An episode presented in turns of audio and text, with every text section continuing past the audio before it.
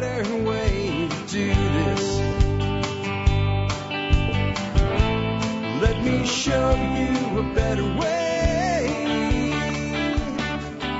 Hi, folks. This is Jack Spirko with another edition of the Survival Podcast. As always, one man's view of the changing world, the changing times, and the things we can all do to live a better life if times get tough or even if they don't. Today is Wednesday, March the 8th, 2017. And yes, this is a new episode of the Survival Podcast after a couple rewind shows, episode 1963. And as a Wednesday, it'll be an interview day. I have a person coming on the air. Uh, we'll just simply call Andrew. That's his real first name. We're not going to give his last name because he is still on some level active duty in law enforcement. Um, and he's a great guy. He is a 55 year old retired law enforcement officer. Uh, gave 27 years of his life to law enforcement. Also spent time in the United States military, uh, both as uh, infantry and ended up in S2. Uh, did some other things in between the two of them, and uh, at one point was the um, in management of a major Metro Atlanta law enforcement agency with more than a thousand employees and a service population of 700,000 people. And why is he why is he coming on the show today? For a variety of reasons. He wants to talk about uh, how we should interact with law enforcement uh, when we are in a position where we have to. Whether we've been stopped for a traffic ticket, whether there's a natural disaster going on, how do you effectively interact with law enforcement officials without ending up in um, some sort of a confrontation that you don't want to be in? Uh, how to deal with difficult and simple interactions with law enforcement. He also wants to talk about the fact that he actually agrees with many of the positions that, that, that I express here. And he also wants to talk about how we can, um, how we can define officers that are oath breakers without resulting to what I do, which is profanity when I call them oath breaking pieces of shit. Uh, I'm interested to hear what he has to say there, and I, I am willing to stipulate that there may be better ways um, publicly uh, to get the point across than saying that, because that can be alienating. However, I say it because I view a person with a badge and the authority of the state and a uniform conveying that authority and a, a, a publicly paid for vehicle and a taser and a, a, a, a big giant stick that they can beat you with and a gun and pepper spray. Uh, and a bunch of other guys that will come and immediately back them and assume they're right when they do who then turns around and breaks the law himself to be one of the lowest forms of life on the planet. I do not think that's Andrew. He would not be on the air. And I bet you he agrees with what I just said there. So I'd like to know what we could say about it because in his application he said without calling them bad apples because I guess he at least gets my point that that is so that is so derogatory. That is so demeaning to those who have been abused by bad law enforcement officers. It, it, is so disrespectful to people who have either been beaten or put in jail uh, or prison uh, inappropriately, or who are alive now but have uh, family members or friends who were killed by bad law enforcement. It is, it is, it is just reprehensible to use that term in my view because it takes something that I think is a major concern and makes it off like we shouldn't even worry about it. So I'd like to talk to all uh, to Andrew about all of that more today in a very respectful conversation. I believe he he wants to help, and I believe that there, most law enforcement are good people, and I think that's what we need to understand first. They are people first, and law enforcement second. But I think there's a problem there, and I'd, I'd very much like to figure out how we can actually get a true dialogue going uh, between good law enforcement and the community that's concerned about what's going on wrong. And people like Black Lives Matter and, and, and other groups like that, I don't really, I, I think they're more of a problem than a, than a, than a help. I think that they exist to ensure that this conversation that we're going to have today can't take place, but we're going to freaking have it anyway. And I think there'll be some good advice here. And I don't know yet. I may or may not challenge uh, Andrew on some of his advice on how to deal with law enforcement. Because I'll tell you that uh, this is the way I deal with law enforcement. If you stop me for a speeding violation or failing to yield or a stop sign or something like that, hello, how are you? What are you doing today? That's how the cops usually approach it. Oh, I'm fine. Uh, can I help you? Yeah, I need your license and registration. You know why I pulled you over? I don't care if you know why I pulled you pulled you over or not. I'm not sure. I'm not sure why, because I'm not going to admit that I've done something. Oh, you were doing this. Oh, was I? I didn't realize that. Here's my license. Here's my registration. And where are you going? Well, I don't know that's really important that I tell you that. That's what I want to say. But you know what I usually say? home, shopping, whatever I'm actually doing. Because if they've stopped me for something like that, then that that's fine.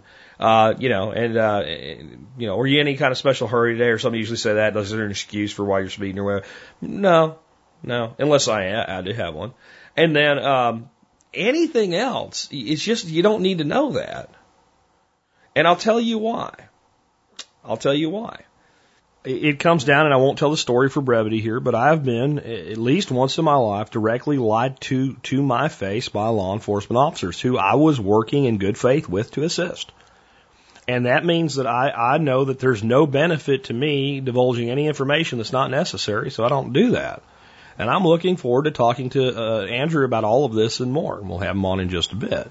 Before that, let's go ahead and hear from our two sponsors of the day. Hey, if, if you're like me, you know what a gun without ammo is. We call that an overpriced club. That's why I go to bulkammo.com and keep a good stockpile of ammo for all my guns at all times. And it isn't just great price and availability that keeps me going back for more. Nope, it's lightning fast shipping and exceptional service. Give bulkammo.com a shot and I promise they won't let you down. Hey guys, you know I've always been a fan of Backwoods Home magazine. Well, how about this? How about Self Reliance magazine from the same people that brought you Backwoods Home? Many of you know I've been a Backwoods Home subscriber for over 20 years. Dave Duffy and the crew over there have brought out a new magazine simply called Self Reliance Magazine. It's at self-reliance.com online and you can learn more about it by the link in today's show notes. But it's amazing. Just take Backwoods Home up the production value, take out all the politics, and go 100% hardcore homesteading, self-reliance, self-sufficiency. And that's what you get in Self-Reliance Magazine. Check them out today, self-reliance.com. And with that, let's take a look at the year that was the episode. The year is 1963 because the episode is 1963. We have a presidency of a thousand days contributed by Alex Shrugged. We have On Fire for Freedom of Faith, contributed by Southpaw Ben. And we have A Shocking Experiment in Psychology, contributed by Alex Shrugged. I'm not going to read the On Fire for Freedom of Faith, but th- that's about a Buddhist monk who set himself on fire and sat in a meditative pose while he burned up uh, protesting was going on in uh, in South Vietnam. Uh, so that's that's worth reading. Notable births this year: Rand Paul, U.S. Senator; Joe Scarborough, U.S. Representative and co-host of Morning Joe on MSNBC. Uh, in sports, Bobby Bonilla, Karl Malone, Michael Jordan, and Charles Barkley are all born this year. In entertainment, Jadzia Dax, that would be Terry Farrell, Star Trek to Space Nine, uh, was born this year. Vanessa Williams, first black Miss America. Whitney Houston, who died at age 48 uh, of a drug blackout uh, drowning. And George Michael, age 53, died in 2016. Singer-songwriter died in his sleep on Christmas Day. Uh, too many other actors and actresses to name. Year in film, The Great Escape, Lilies of the Field, and PT 109. This year in music, She Loves You, Yeah, Yeah, Yeah by the Beatles. It's My Party and I'll Cry If I Want to by Lesley Gore. And Surfing USA by the Beach Boys. Well, let's take a look at a presidency of a thousand days. Quote, they've killed my husband. I have his brains in my hands, end quote.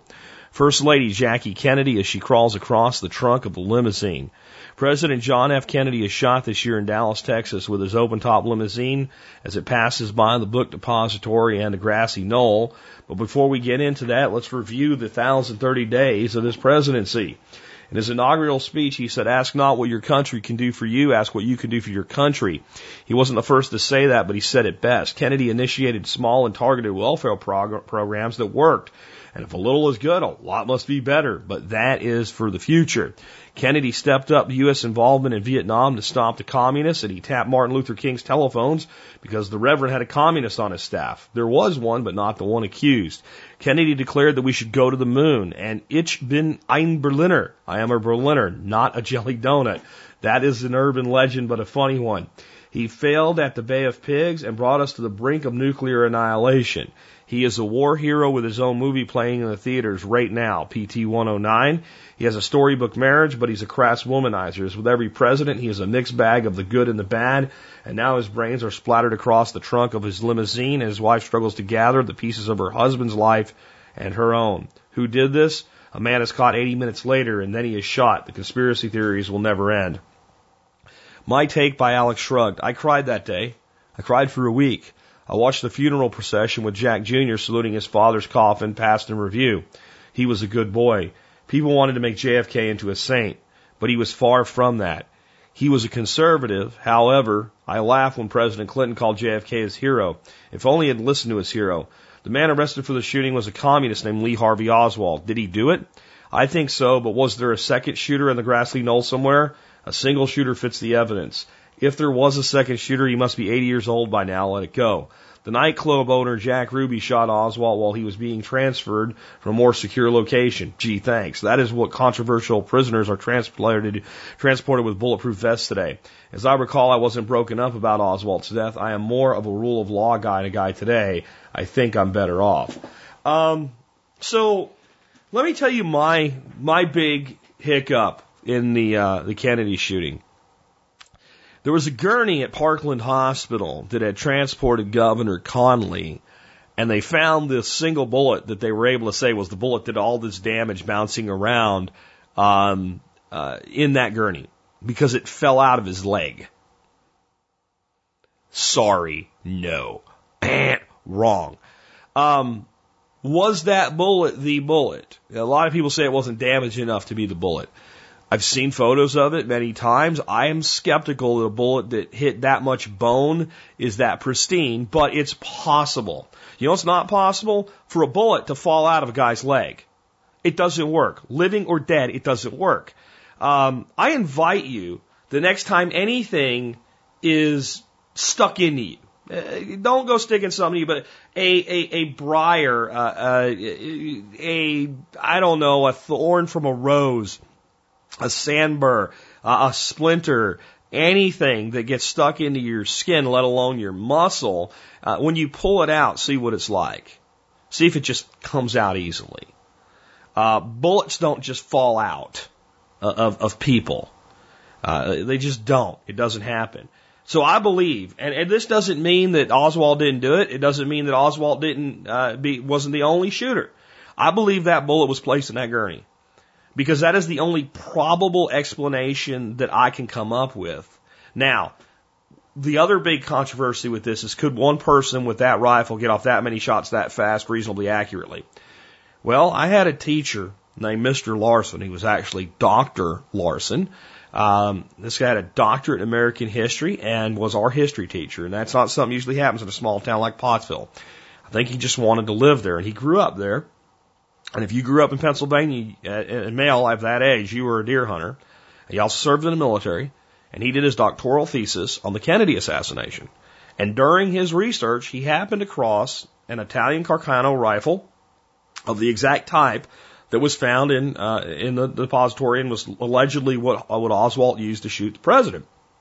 He bought it, uh, which you know in college he didn't have a lot of money, but he did buy it. He also um, then went out and had to find a box of ammunition. And I remember he said the ammunition for it cost more than the gun. And went out and did some shooting with it. And a- after doing so, said that there is absolutely no doubt that somebody with any level of reasonable training in rifle marksmanship could have gotten off those three shots accurately enough that they might have hit the targets as, as defined. So I, I buy that possibility too, which many people don't. I have, you know, that's the most credible research I've ever heard done on that. So I don't know exactly what happened, but I do know that bullets don't fall out of people. And I defy you to show me someplace, sometime where it actually did happen somewhere else other than this one magic bullet time. My take by Jack Spirko. Want to remind you guys once again about the Member Support Brigade or MSB. That's the main way that you can help support the show and the work that we do here at the Survival Podcast. When I put that program together almost eight years ago now, I wanted to always make sure that members got a return of their investment. I wanted to make sure that whatever they paid me, they got back more than that because I think that's just the smart way to do business. So I'd like to remind you about just two of the benefits you get as an MSB member today that give you basically a 100% return on your investment from day one. First, you get a, free lifetime discount membership to Safecastle Royal. Vic Rontalis sells that every day for 49 bucks. Western Botanicals gives you their premium membership discount for one year for free. That would cost you 50 bucks. That's $99 return on just two discount membership programs that I get you as a supporting member of the MSB. So consider joining today to learn about all the other great benefits. Drop by the survivalpodcast.com, click on members, and to see all the ways you can sign up, scroll to the bottom of the page. All right, folks, and with that, I want to say, Andrew, man, welcome to the Survival Podcast. Thank you, sir. Hi. Good to be on. Hey, man, um, you're on to talk to us today about contacts with law enforcement um, and uh, the view from LEOs themselves to some of the issues that we discuss here on the show. I'm excited to discuss all that with you, but my first question to any guest is always like, tell us about your background. You know, kind of start out with uh, you're in you're in 11th grade in study hall, uh, trying to get the courage up to ask a girl out or something like that, and uh, you know, you're thinking about what you're going to do with your life and how do you end up as as a police officer, you know, 30 years later. Well, being a police officer is something I've always wanted to do, even when I was little. Uh, there were several things I wanted to do, but uh, after high school, I went to the University of Illinois. Um, ended up getting talked into doing a dual degree program uh, so that I'd pick up a graduate as well as a bachelor's degree, and essentially uh, ran out of money. Uh, I was putting myself through school, and uh, I was getting tired of eating ramen noodles. And uh, a friend of mine was an instructor in ROTC at U of I, and he said, uh, "You know what you should do." Go talk to a recruiter. so I ended up doing that, and believe it or not, uh, the military and the U.S. Army has a little bit of a reverse GI Bill because I had begged and borrowed my way through school, ran up student loan debt. Doesn't doesn't that sound familiar? Yeah. Uh, but uh, if I enlisted, uh, the uh, the Army would forgive one third of my student loans per year of active duty. So for three years of active duty, I uh, would get my student loans taken care of. So I went into the United States Army, um, went into the infantry, uh, took an airborne option, but uh, stayed at Fort Benning. They they kept me there. I worked in a unit that was attached to the 18th Airborne Corps. Uh, spent three years at Fort Benning, and then also went into the National Guard after active duty. I had family on my mom's side that's all from Georgia, and since I was down there at Fort Benning, uh, I ended up staying in Georgia, I uh, I guess the Army made me appreciate a little bit more of doing things as opposed to uh, academic involvement. And when I thought about what I wanted to do after the Army, I went into police work. Interesting. And that was in 1990. Okay, so that's a long time. 27 years, I think, is what I saw in your notes. Um, Yes, and, and and I'd I'd gotten the impression from your outline that you had retired from law enforcement. You're still active duty, and that's why we're not giving your uh, uh, last name, so you can speak freely here today. Um, so yes, I Go I retired from one agency, and now I'm working for another smaller agency part time. Gotcha, gotcha. Yeah, my brother-in-law has his retirement plan is basically go back to work. He's uh he's close to that time himself and uh he actually wants to go be a campus police officer for uh, a college here locally.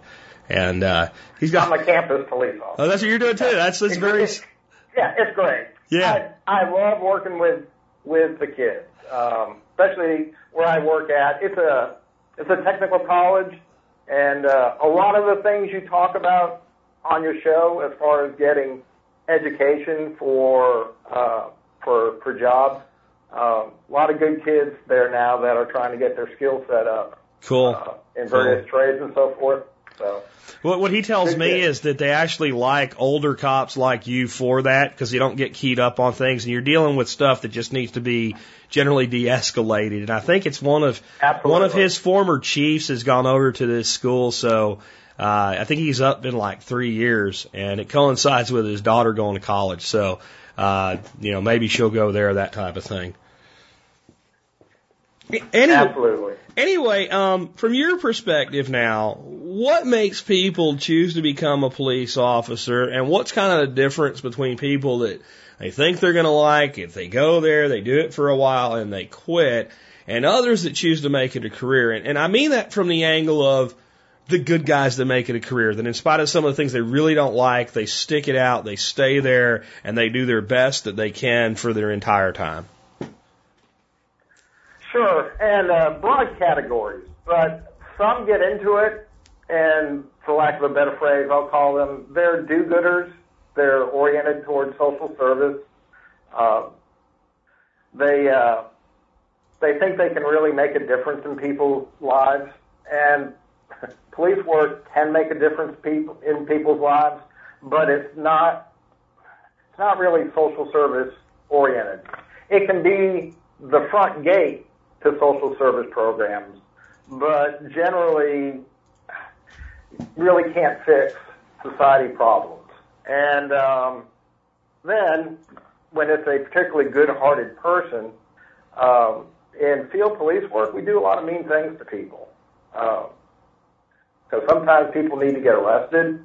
Uh, sometimes, you know, unfortunately, um, there's fights. We hurt people. Um, you got to have a little bit of that aggressive streak in you at times, and some people just never really become comfortable with that, and it's not what I thought it was going to be. It's not like it is on TV.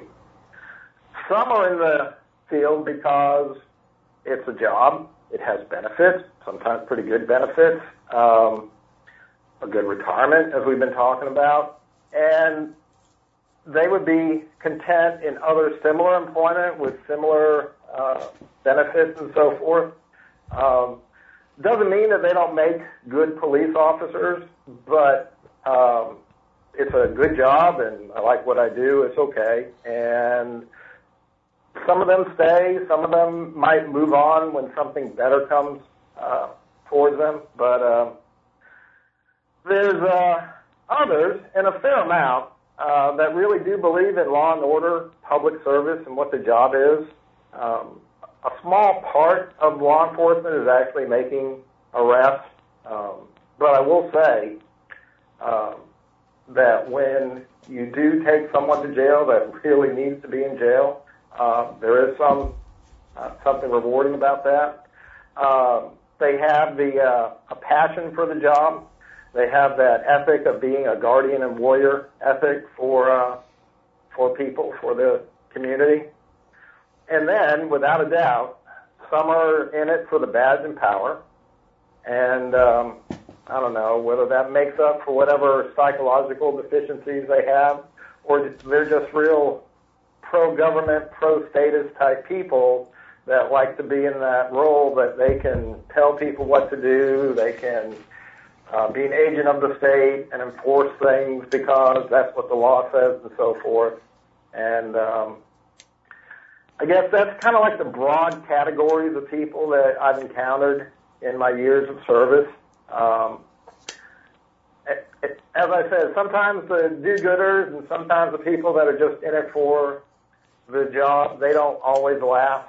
Um, the people with a passion seem to do. And I tell you, the ones that are in it for the badge and power, um, they they dig in like ticks sometimes, and, and they'll be in it for the long haul too. Well, I'd like to uh, thank you for that answer. I think that anybody that was skeptical that they were going to get the straight uh, shooting from you just got unskeptical, and I appreciate that. Um, can, can we dig in then a little bit to what you would call the culture of police officers? What is that? That because it it is a it is a hell of a fraternity. I have enough friends in law enforcement that I've seen it. Uh, I've actually been uh, several times invited into that fraternity with you know we have a reserve officer program and stuff like that. And when I look at the requirements to it, I got to admit I'm not I'm not willing to make the commitment to do it.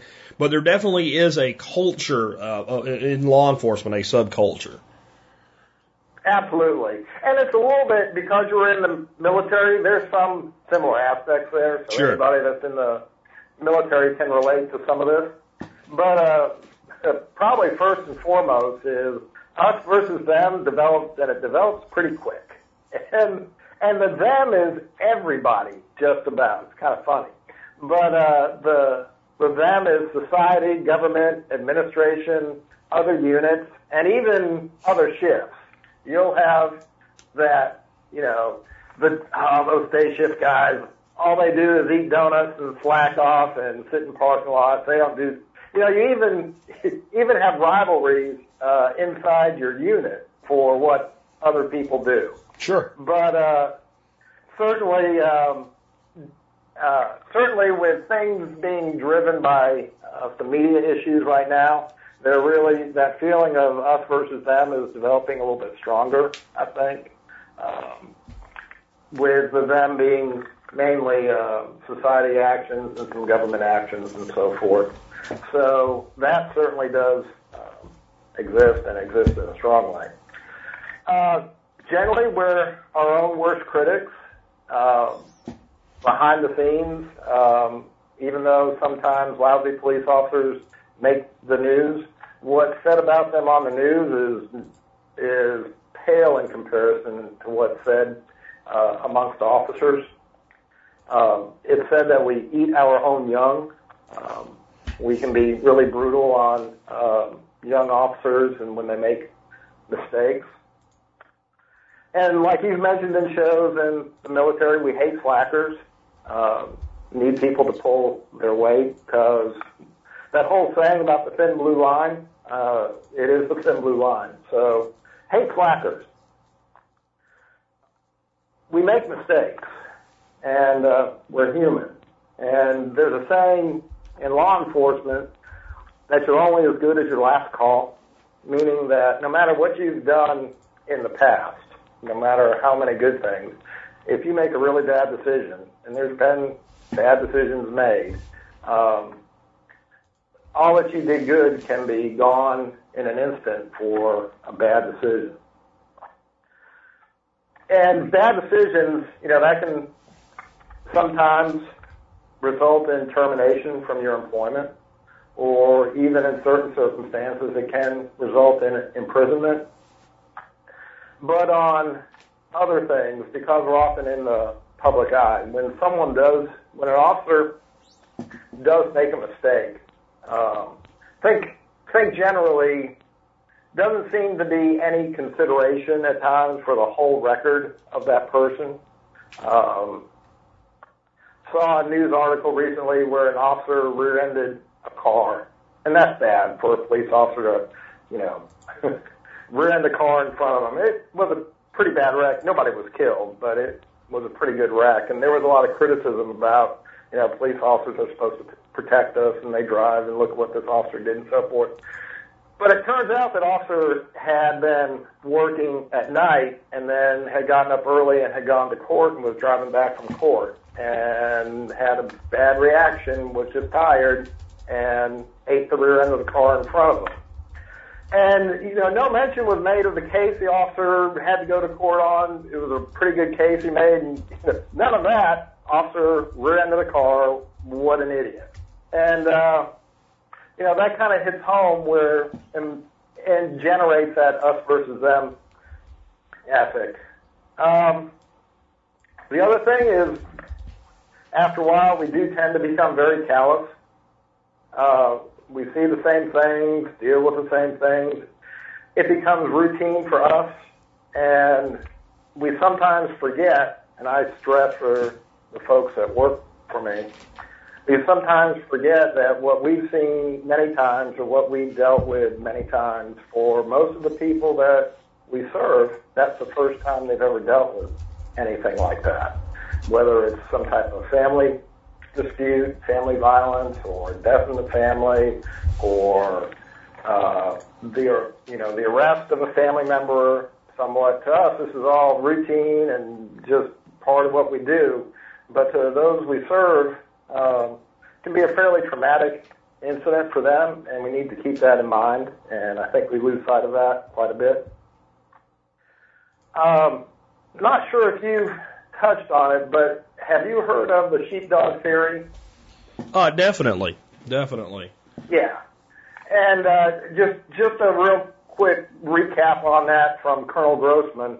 Uh, military and law enforcement in society serve the role of sheepdogs. Uh, the people are sheep, and sheep don't really like the sheepdog because we make them move around. Um, well, the sheep. The, I mean, part of that is that the sheepdog's biggest job is to prevent the pr- protect the sheep from the wolf. And the funny thing about Correct. the sheepdog is he looks a lot like the wolf and he acts a lot like the wolf. Because to combat the wolf, he has to be that. absolutely.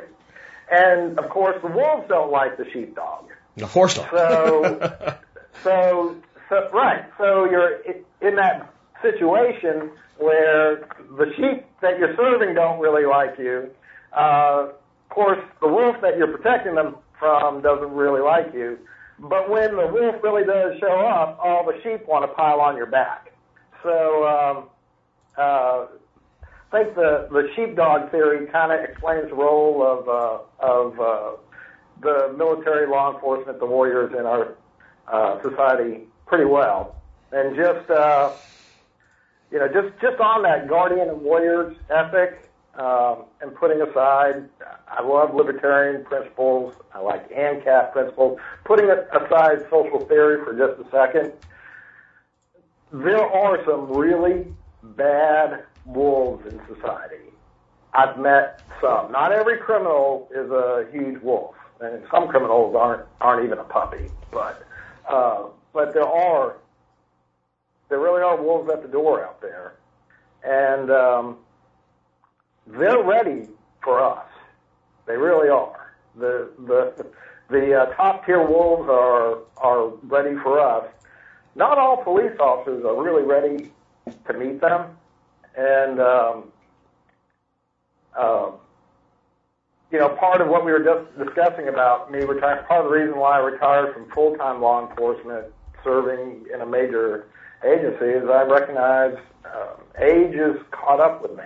I'm I'm old and gray, so um, uh, that's you know, in a broad brush sense, once again, that's the general culture of police officers in our community. And and by the way, when I say police officers, to my brothers and sisters out there who are sheriff's deputies, uh, agents, and so forth, I'm just using police officers as a general term for law enforcement officer. Sure, I understand that. I, you, you touched on a few things that I'd like to visit. I, I think there's a, a large group of people out there that are much like myself. We're extremely supportive of good law enforcement officers, even though we disagree with some of the things that you're asked to do. Like we think that certain things should be legal that are illegal, etc. But we accept that that is the system we're in. But then we have these people that you've touched on, people that really should not be doing the job. And you talk about how hard you guys, eat your young, etc., are behind the scenes. But there seems to be no acknowledgement in any serious way from the law enforcement community that these people exist other than kind of the, the patronizing, well, it's a few bad apples. And it's, it's, it's more than a few. I mean, I think there's about uh, 2 million law enforcement officers in the United States when we include everybody like you just did. You know, and 1% of 2 million is a shitload of people. And those people Absolutely. have, they have a badge, they have a uniform, they have a taser, they have a bunch of other guys that'll come back them up because when they get there, they don't know any. They just know one of ours is in trouble. They've got a gun, they've got pepper spray, they've got a car that they can take you to jail in, they've got handcuffs. They have all of this all of this additional authority and privilege that the average citizen does not have, and they have been entrusted with it. And I feel like if we're ever, you know, we have to put aside groups like Black Lives Matter and all. They just go off in the corner as a hate group of lunatics, and, and I'm not really interested in what they have to say, even when they make a salient point occasionally, because all of the other crap just destroys it. But until I think we can get to a point where law enforcement can admit the problem, it's very hard for the citizen that's in the middle to trust that the problem's being corrected. What do you say to that? In general, I think part of it would be a public relations issue because it's not communicated very well.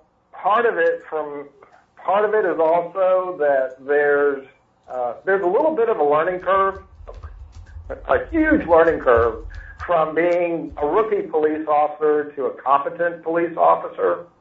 And there's a lot of things that progressive departments do to develop a police officer into competency in their early years. Like I said, though, that doesn't mean that they don't make bad decisions and bad mistakes.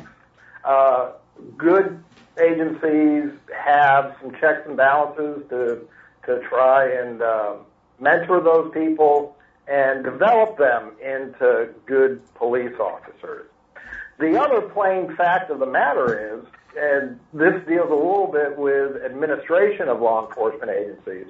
Other fact of the matter is, is from a management perspective, you need warm bodies to man beat, to answer calls, to to do the functions of the of the agency to investigate accidents, to take the shoplifting report, to um, uh, go to the loud music calls, all the all the calls that really don't require a huge skill set, but if you don't respond to them, there's going to be an outcry of lack of service. And law enforcement agencies are willing to accept, I believe, law enforcement agencies are willing to accept mediocre performance merely to keep staffing up to complete essential functions. And and until um, you you touched on it briefly, part, part of the problem too is God, police officers are expected to do so much and know so much that you have a guy like I just said. He could go from answering a shoplifting call at a uh, at a Walmart, and then the next call that he's going to is somebody who is beating the fire out of his wife, and then Mm. 18 neighbors are calling in, and and so the the the job is challenging, but I think they're in dealing with issues as a supervisor and manager. I I have tried to get people out of the agency, and the response has been, you know, we also have manpower requirements to answer calls and Man. so forth. So, so that's a it's a convoluted and blended answer. Um, But but you know what? I understand it. I think it's a little more grave when this person has all this authority we've talked about. But I've I've run companies and I've had people I've wanted to fire, and I could have fired them.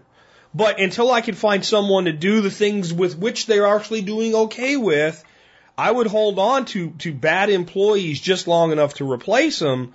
And when you add in, you know, unions and bureaucracy layers and things, and then, you know, you're trying to maintain a headcount of two or three hundred or something like that, depending on the size of a department, I, I imagine it gets difficult. It, it doesn't really fix the problem, but it is something that I guess, you know, you can, you can sort of at least understand, um, to a degree. And, and I, I, I get it. I, I get it. it. It's not necessarily a satisfactory answer, but it is the answer. yeah, it's it's it's the answer, but um, uh, certainly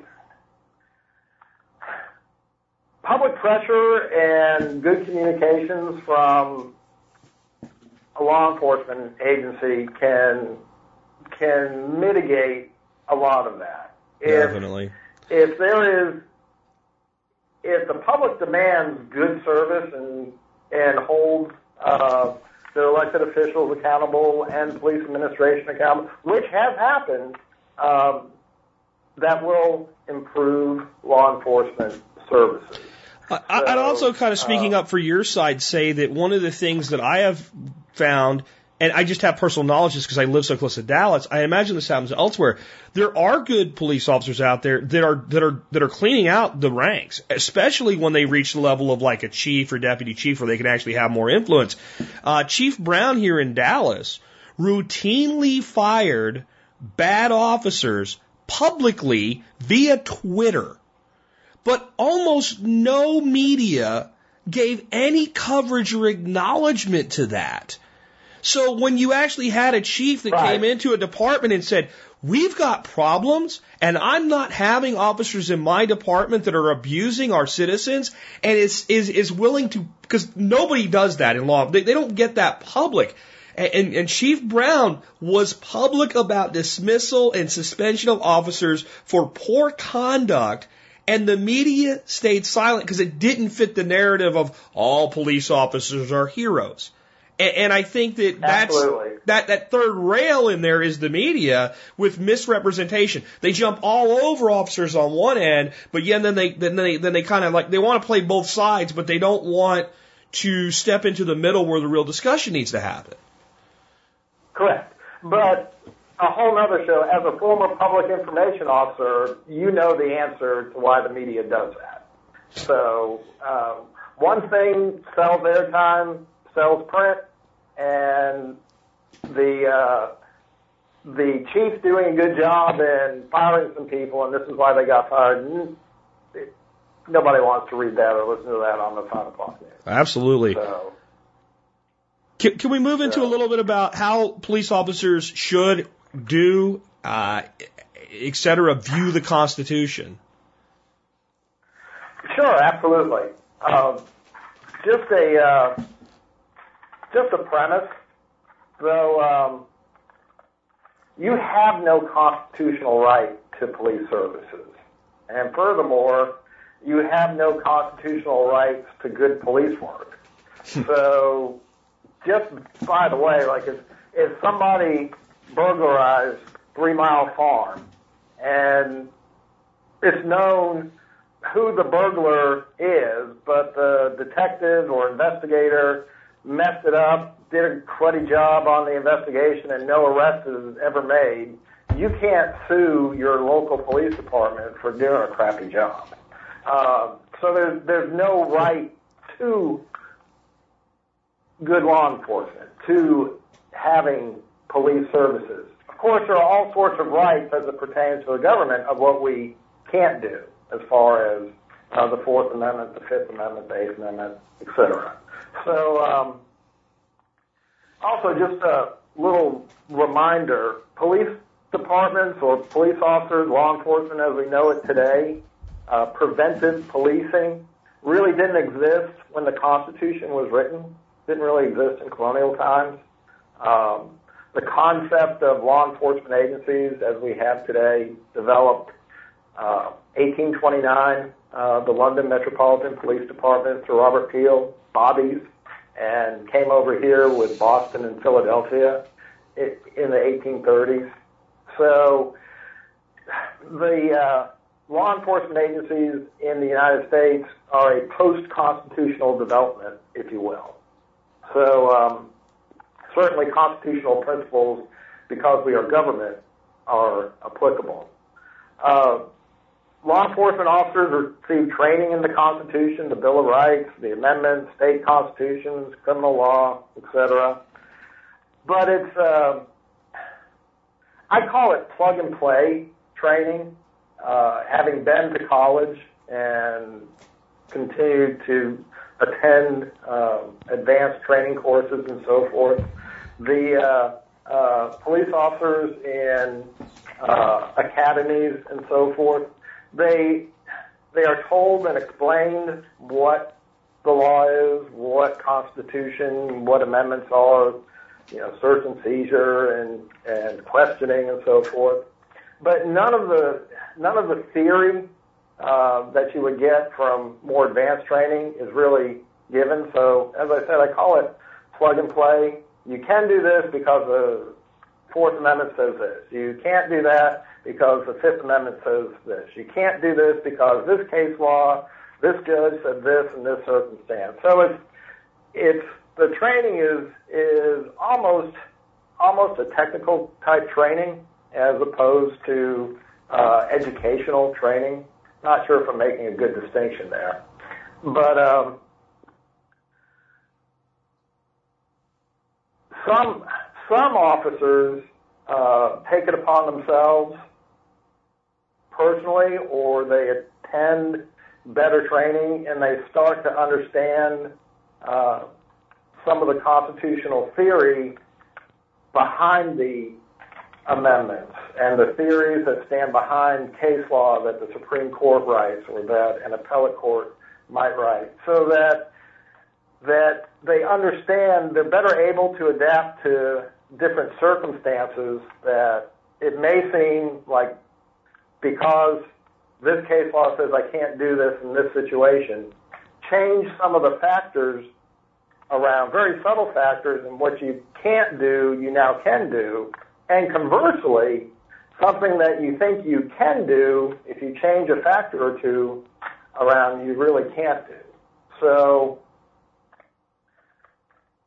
I think I, I wish there could be better training um, for law enforcement officers to understand the concept and principles and theory behind the law rather than it being uh, studying the criminal law statutes, taking a test, studying the Constitution, you know, what amendment says you cannot conduct an unlawful search and seizure? You know, it's the Fourth Amendment. You know, I wish there more training on. Okay, well, you know, you know, you're not supposed to do that. You know what amendment says. it. Well, what does that actually mean? Correct. Yeah.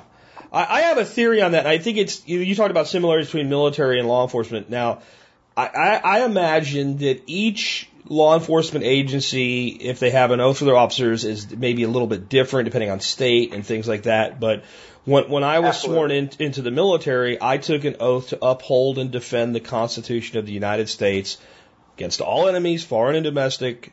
So help me God. No, no ifs, ands, or buts about it. And a lot of lip services.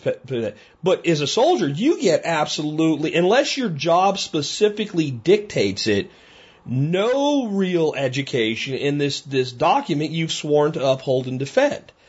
And with law enforcement, you have to have some, obviously. But to me, the people in charge that want you to do what you're told, they don't benefit from you having a deep analysis of whether or not what you've been told to do is or is not constitutional.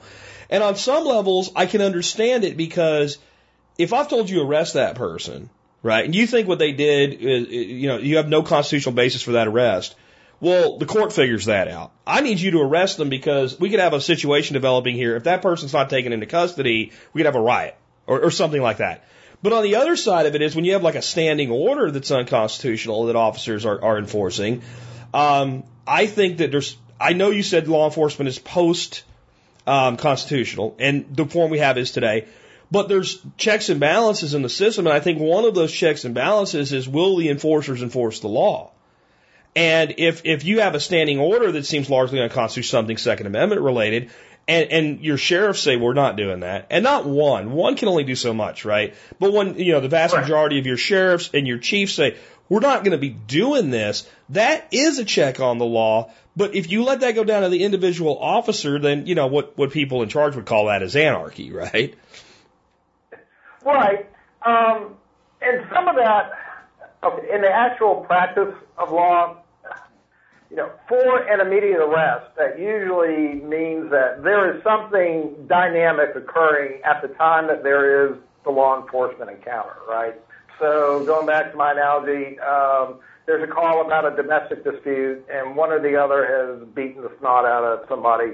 There needs to be an immediate arrest. Um, uh, uh, going to my shoplifting call, you, know, I drive up into the shop in, into the shopping center, and loss prevention is running after a guy who's got a got a TV set in, in his arms. All right, the arrest has to be made right then. But in a lot of instances, there's no need for an immediate arrest, and it is something that's investigated. And often, before an arrest is made, sometimes the arrest warrant is reviewed by prosecutors and so forth, or the case is reviewed by a superior to make sure that uh, the fundamentals of the case are in place. And part of the part of the good thing about being a local law enforcement officer, about being an officer that's involved in field police work, is um, a lot of the stuff is pretty cut and dried about things that you're dealing with, and you're making those decisions.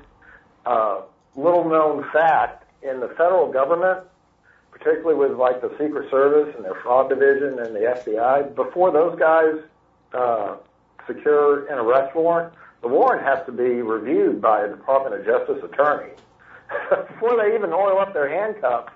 Um, uh, they have to have their documents reviewed by a lawyer, which presents its own problems.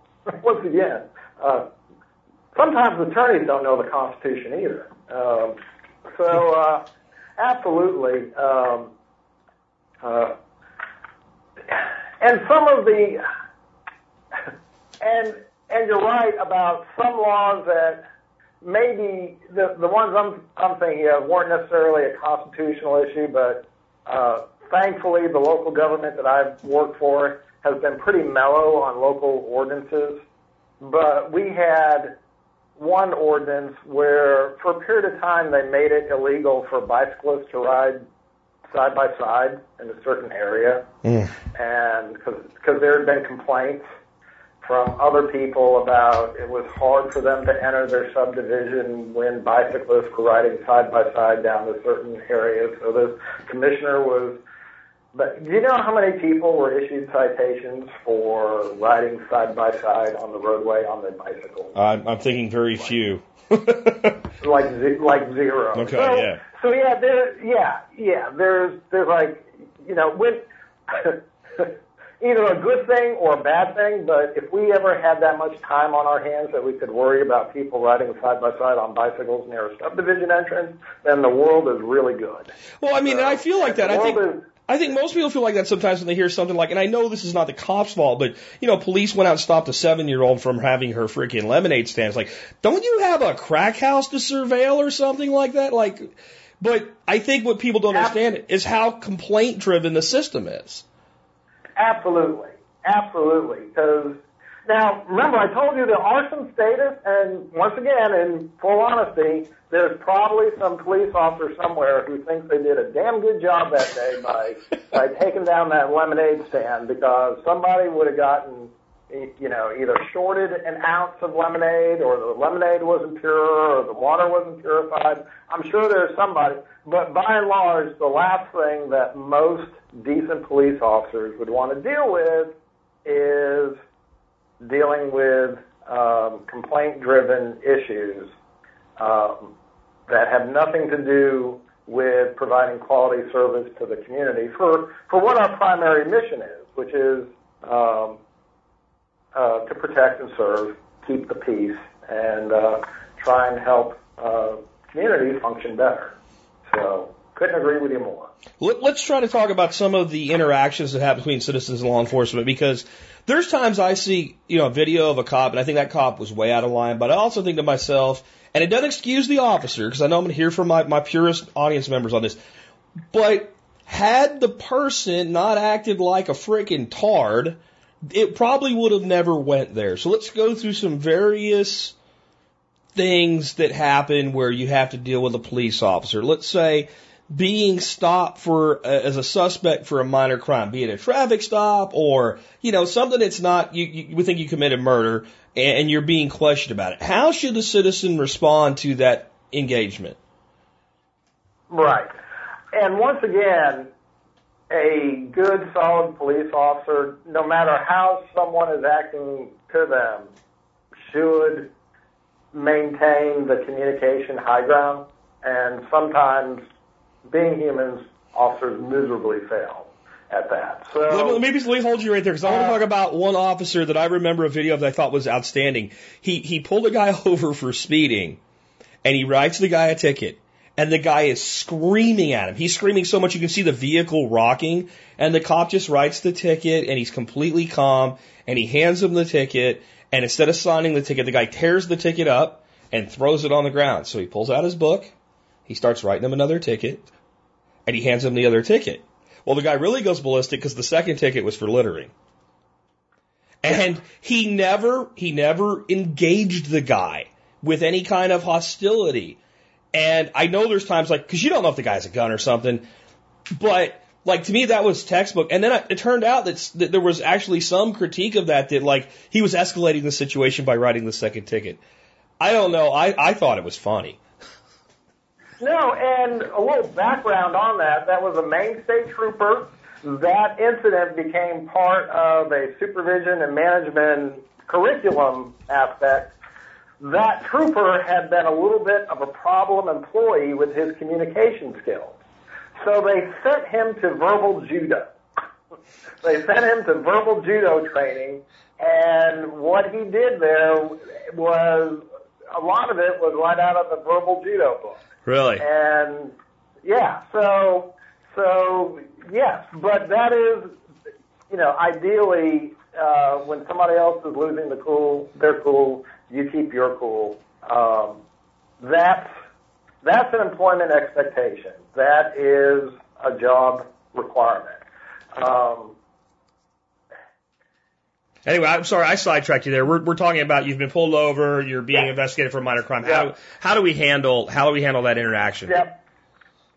So uh, cooperate on basic facts, like your real name, not a nickname, uh, your address and date of birth. Um, we write reports, and that information is needed for reports. Um, in most contacts with law enforcement, you're required to provide fundamental information. Um, so if you're going to stand up for yourself because you think something's not right, playing games or refusing to identify yourself isn't always the best tactic to take because oftentimes when people are trying to avoid identifying themselves, there's a warrant out for his or her arrest, and we think you're playing games with your name to avoid getting arrested for an outstanding warrant. So we start tracking a different way, and it's just a pretty big impediment to communication. Um, in today's society, rightly or wrongly, you're pretty much required to give your fundamental name, date of birth, and current address to a law enforcement officer. So give the officer what he needs to to uh, engage in whatever you're being stopped for or discussed with. Um, the um, the other thing is is whether you read Miranda warnings or not, um, you don't need to say anything to an officer. And you know, remember the high school civics class you might have slept through?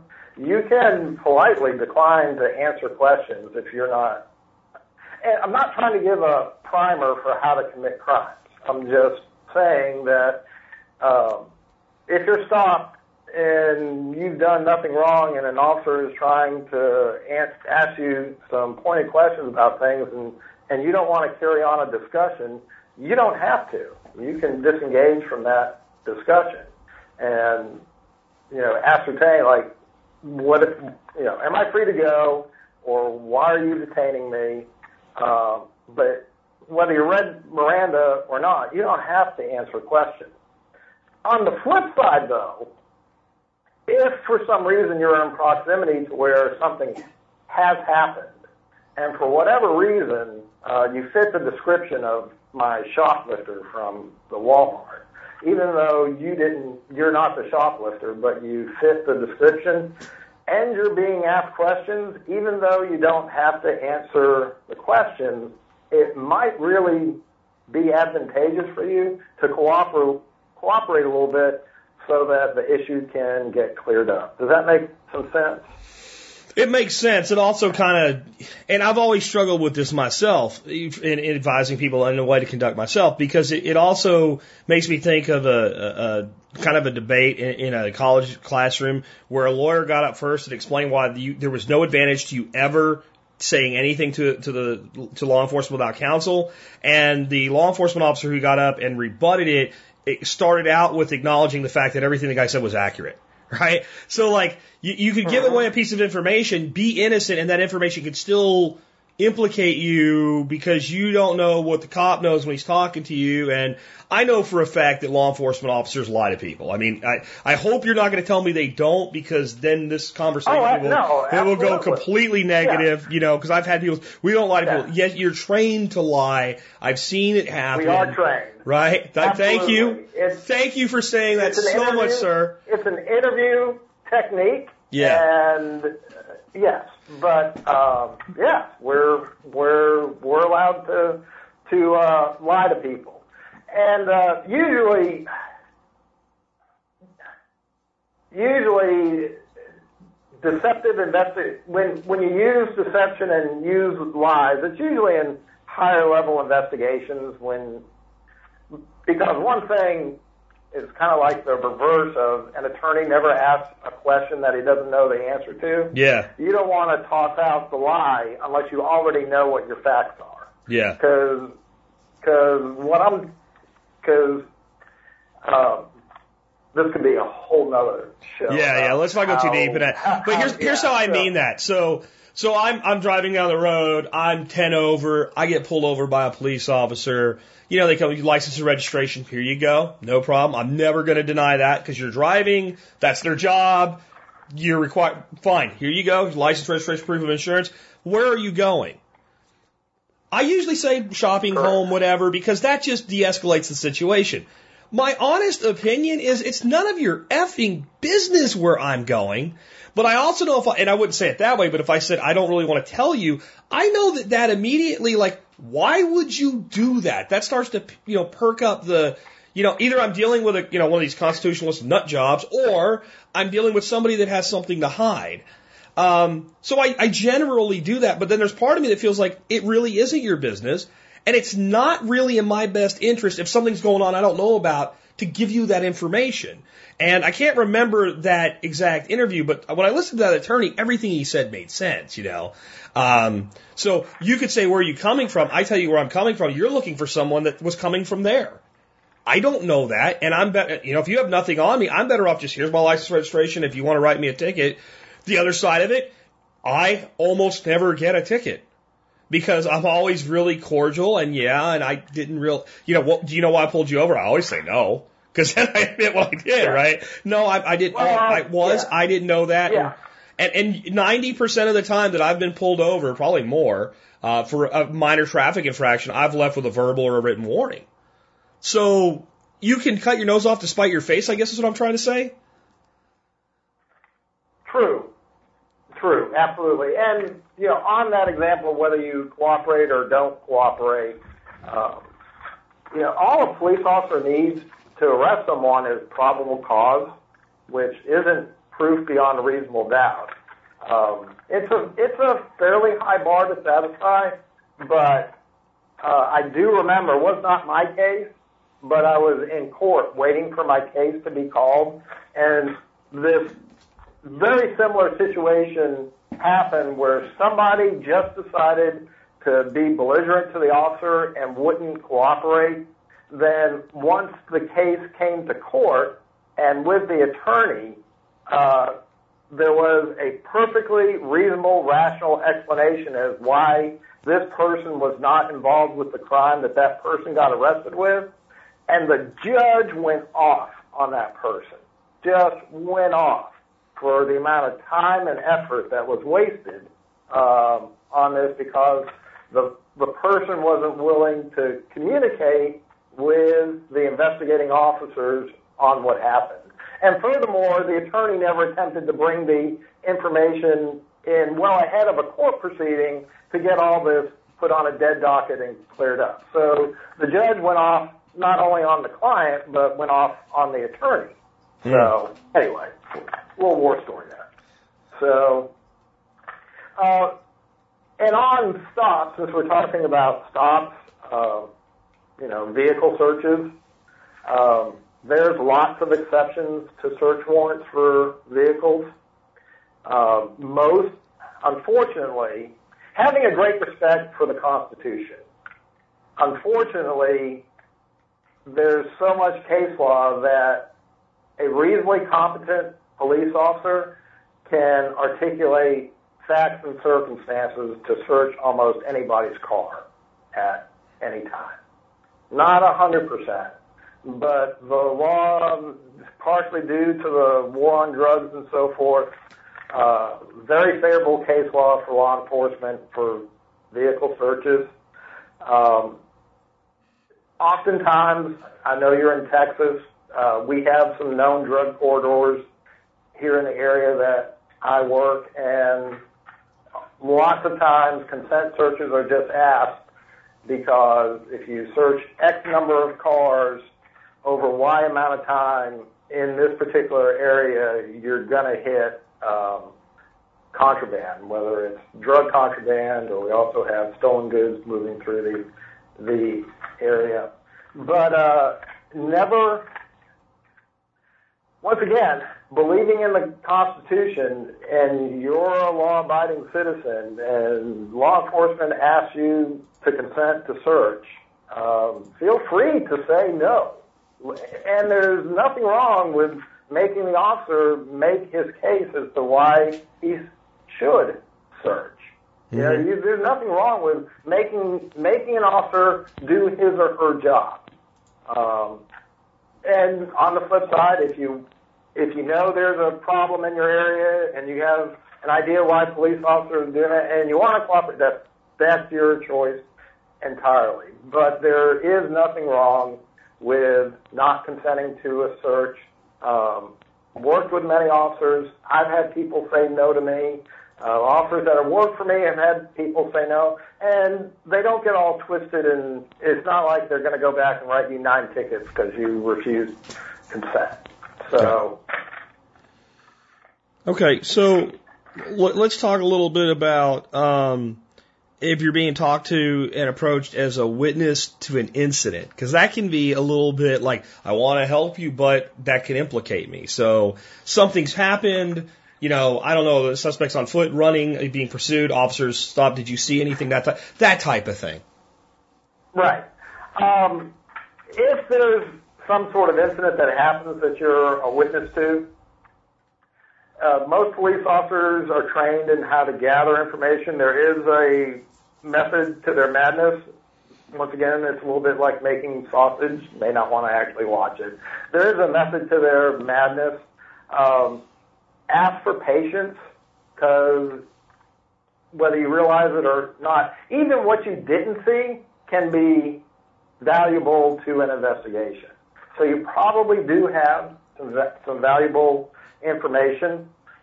Let let someone know that you were a witness and that you want to be spoken with, but don't try and butt in and be the first one or I've got all the answers for you. You know, talk to me, talk, talk to me. There's a methodology to gathering information, so I ask for patience. Um, the other thing is, if it is something that happens in public and there's several witnesses, try not to discuss what you saw or heard with anyone else. Uh, the mind's a funny thing, and your memory can be altered or additional facts can get inserted into your memory. Or conversely, you can give someone else additional facts and information that isn't part of what they saw, and they can generally believe it is part of their recollection.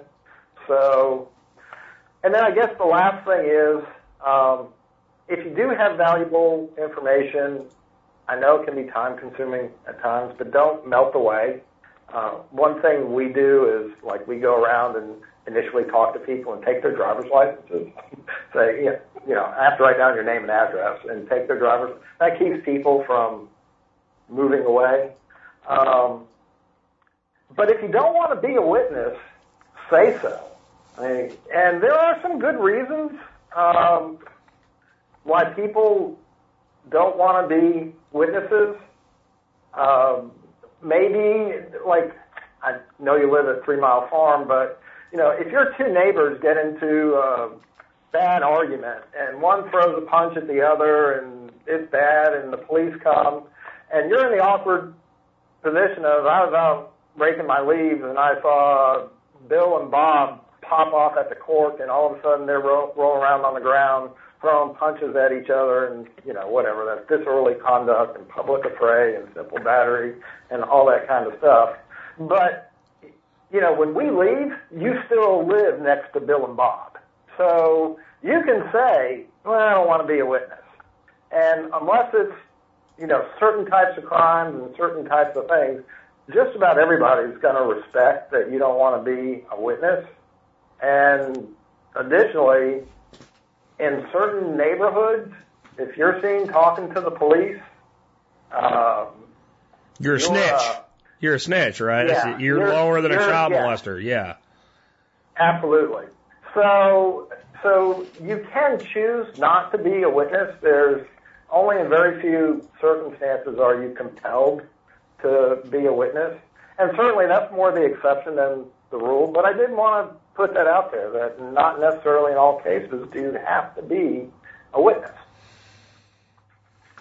Yeah, yeah, definitely. So, what about interacting with law enforcement during a natural disaster? Evacuation orders, checkpoints, things like that.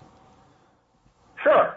Um, as part of 9/11 and disaster planning and so forth, there's been a ton of disaster planning that's come out of that. And and whether the disaster is man-made or natural, who cares? It's still a disaster.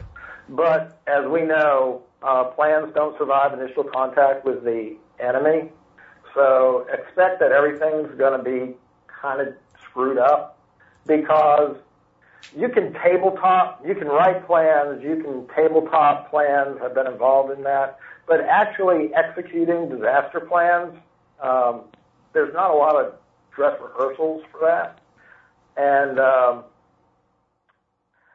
the the time to the time to debate a plan, the time to uh, offer suggestions, uh, the time to rewrite the plan is not when the disaster happened if things were done bad or there were problems, at some point in most uh, most functioning uh, agencies, law enforcement agencies or fire departments or emergency management agencies, there'll be some point for public feedback on what happened. But the time to rewrite the plan and offer suggestions isn't when a disaster has happened or, is, or is happening.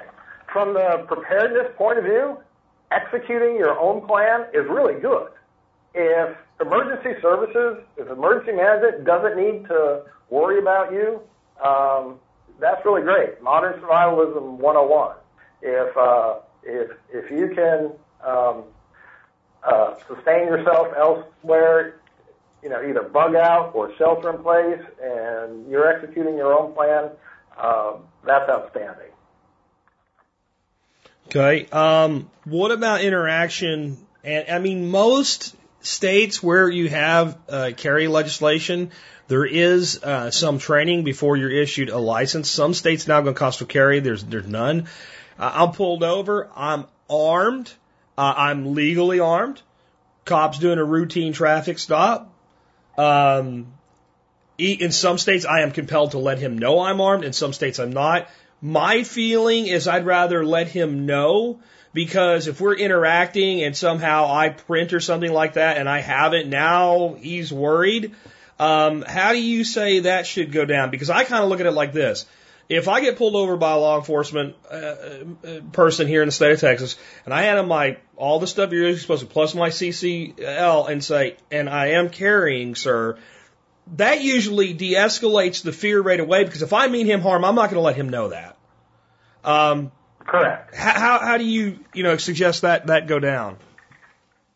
Right. Um, if you're compelled to notify through whatever legislation in effect, of course, follow the law. Um, if um, if you're going to notify a police officer that you're armed, um, make sure that when you tell them that, uh, make sure you keep your hands in plain view.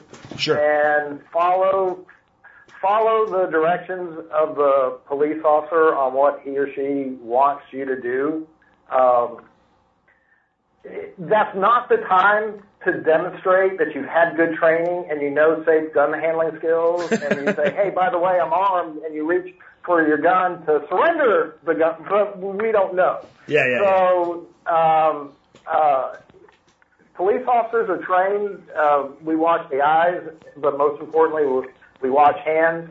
So if you're notifying the police officer that you're armed and so forth, keeping your hands where the officer can see them. And I'm not saying like, you know, put your palms up on the roof of your truck or go to a surrender position and drop to your knees. Just keep your hands in plain view, practice good communication, and explain to the officer that you're armed and, and what would you like him to do. Yeah, I found and, three and six to be very three and six on the wheel. It's visible. You know, it's it's highly visible.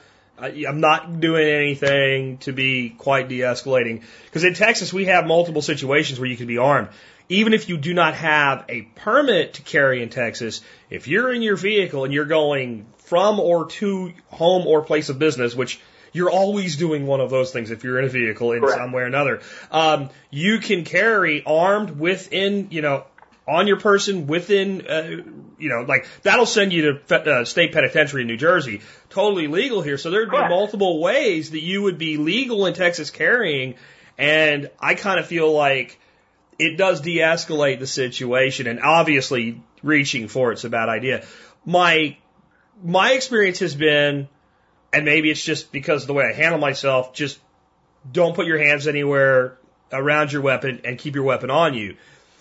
Where I get a little bit concerned is when, you know, step out of the vehicle and they want to disarm you and stuff like that. Well, now you're, you know, if it's a serious thing, I guess you're, you're following procedure, but if you're pulled me over because my taillight's out, now you're disarming me and taking my property into possession, you know, and I'm, a, I, here's, here's how I'm legal. It, it bugs me a little bit.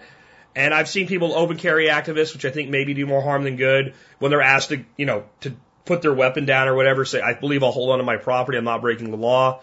I don't know. I, on, on some levels, again, I'm back to there's principle and then there's cutting one's nose off to spite one's face. And in this case, doing it in a situation where it may really be dangerous.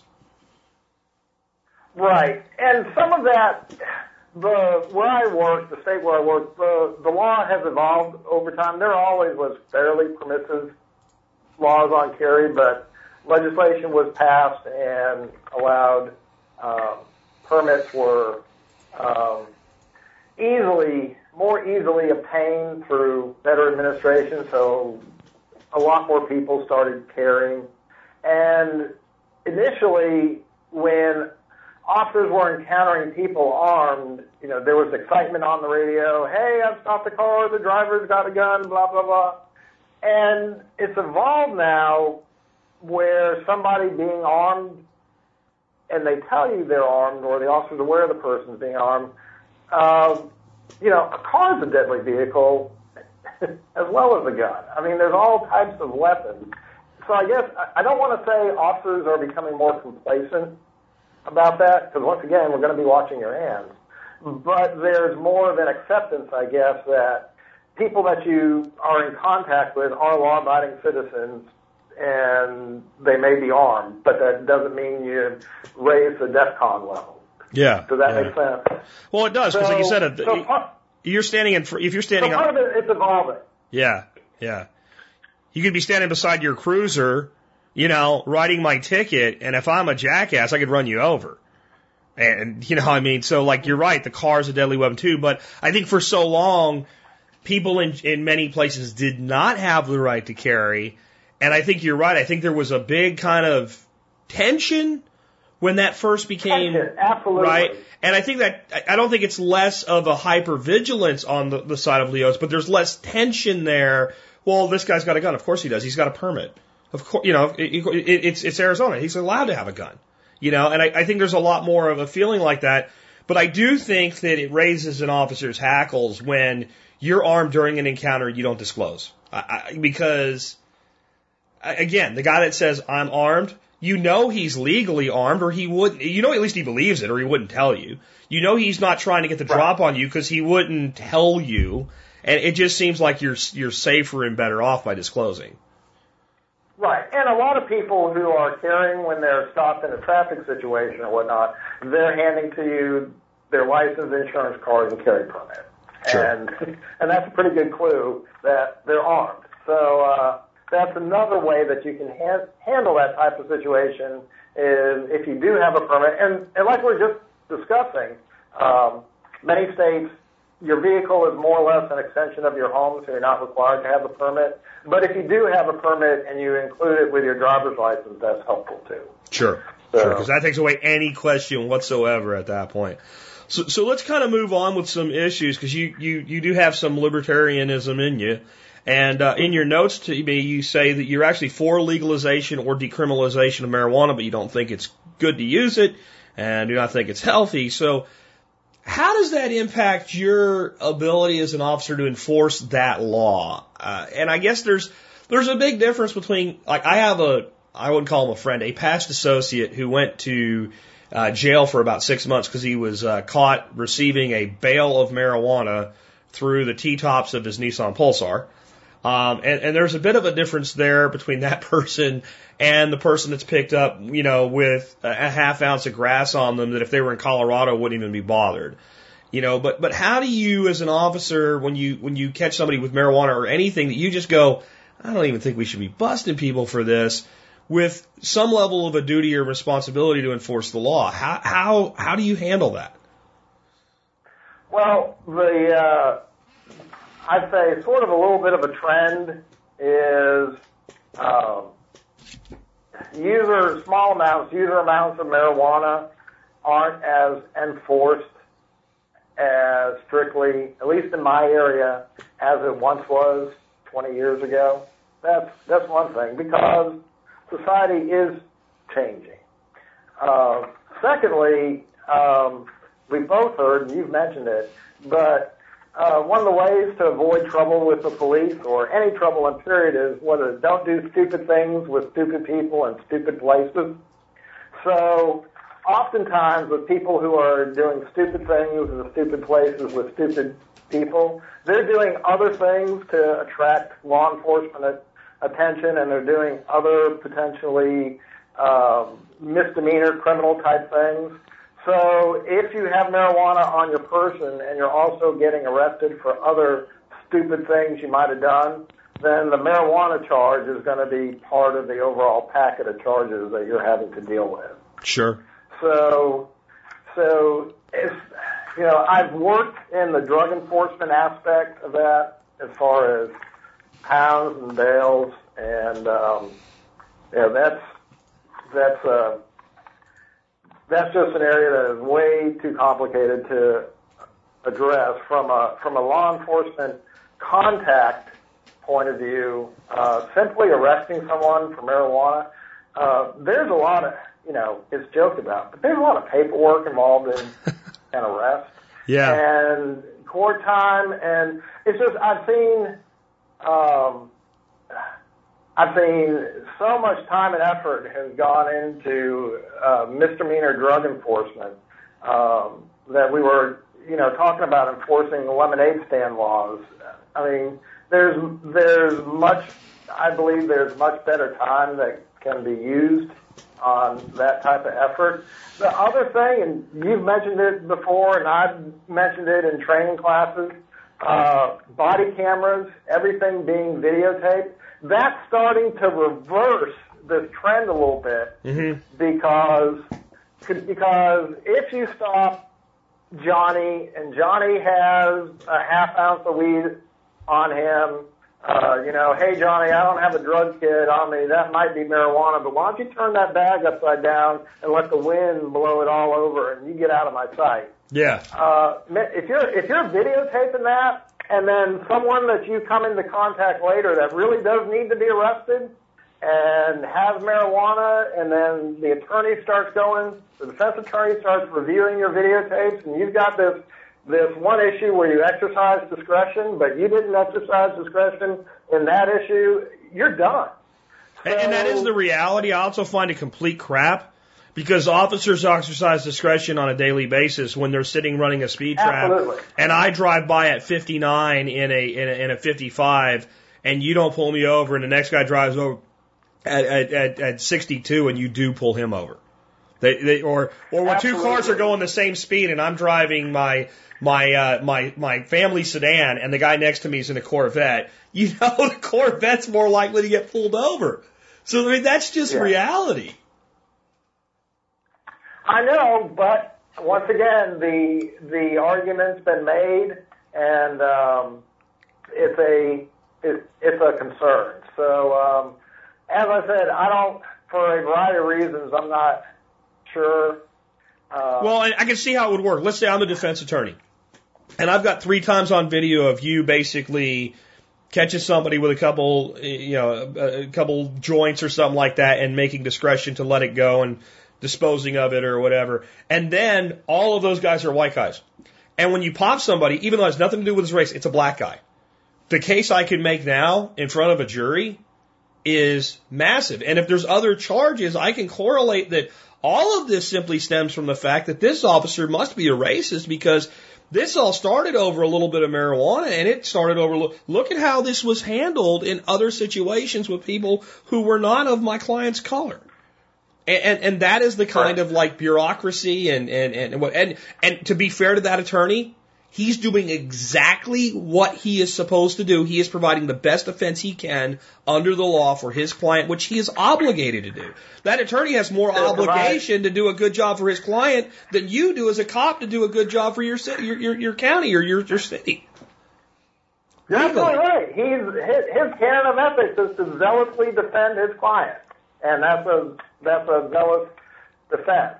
So I guess in summary, you know, marijuana is not for me. And also, just to add an aside, the weed that's out there now compared to the Mexican ditchweed of the 80s that the stoners in my high school were smoking, and the the weed out there now is like mind bending. I mean, there's there's uh, don't know whether there's been some GMO activity in the in the weed industry or what, but it's incredible. I don't mean this uh, bad, but I'm going to tell you it's you guys' fault. You guys did this, and, and what it's the yeah. it's the decades of enforcement um, where everything went to being grown in in hydroponic situations and grow houses, and that led to these you know, cloning and better strains and stuff like that. Law enforcement created superweed, but but I would say this in the defense of people that smoke weed, and we still have zero deaths from overdose of it compared to what is the rate of death from alcohol ingestion per year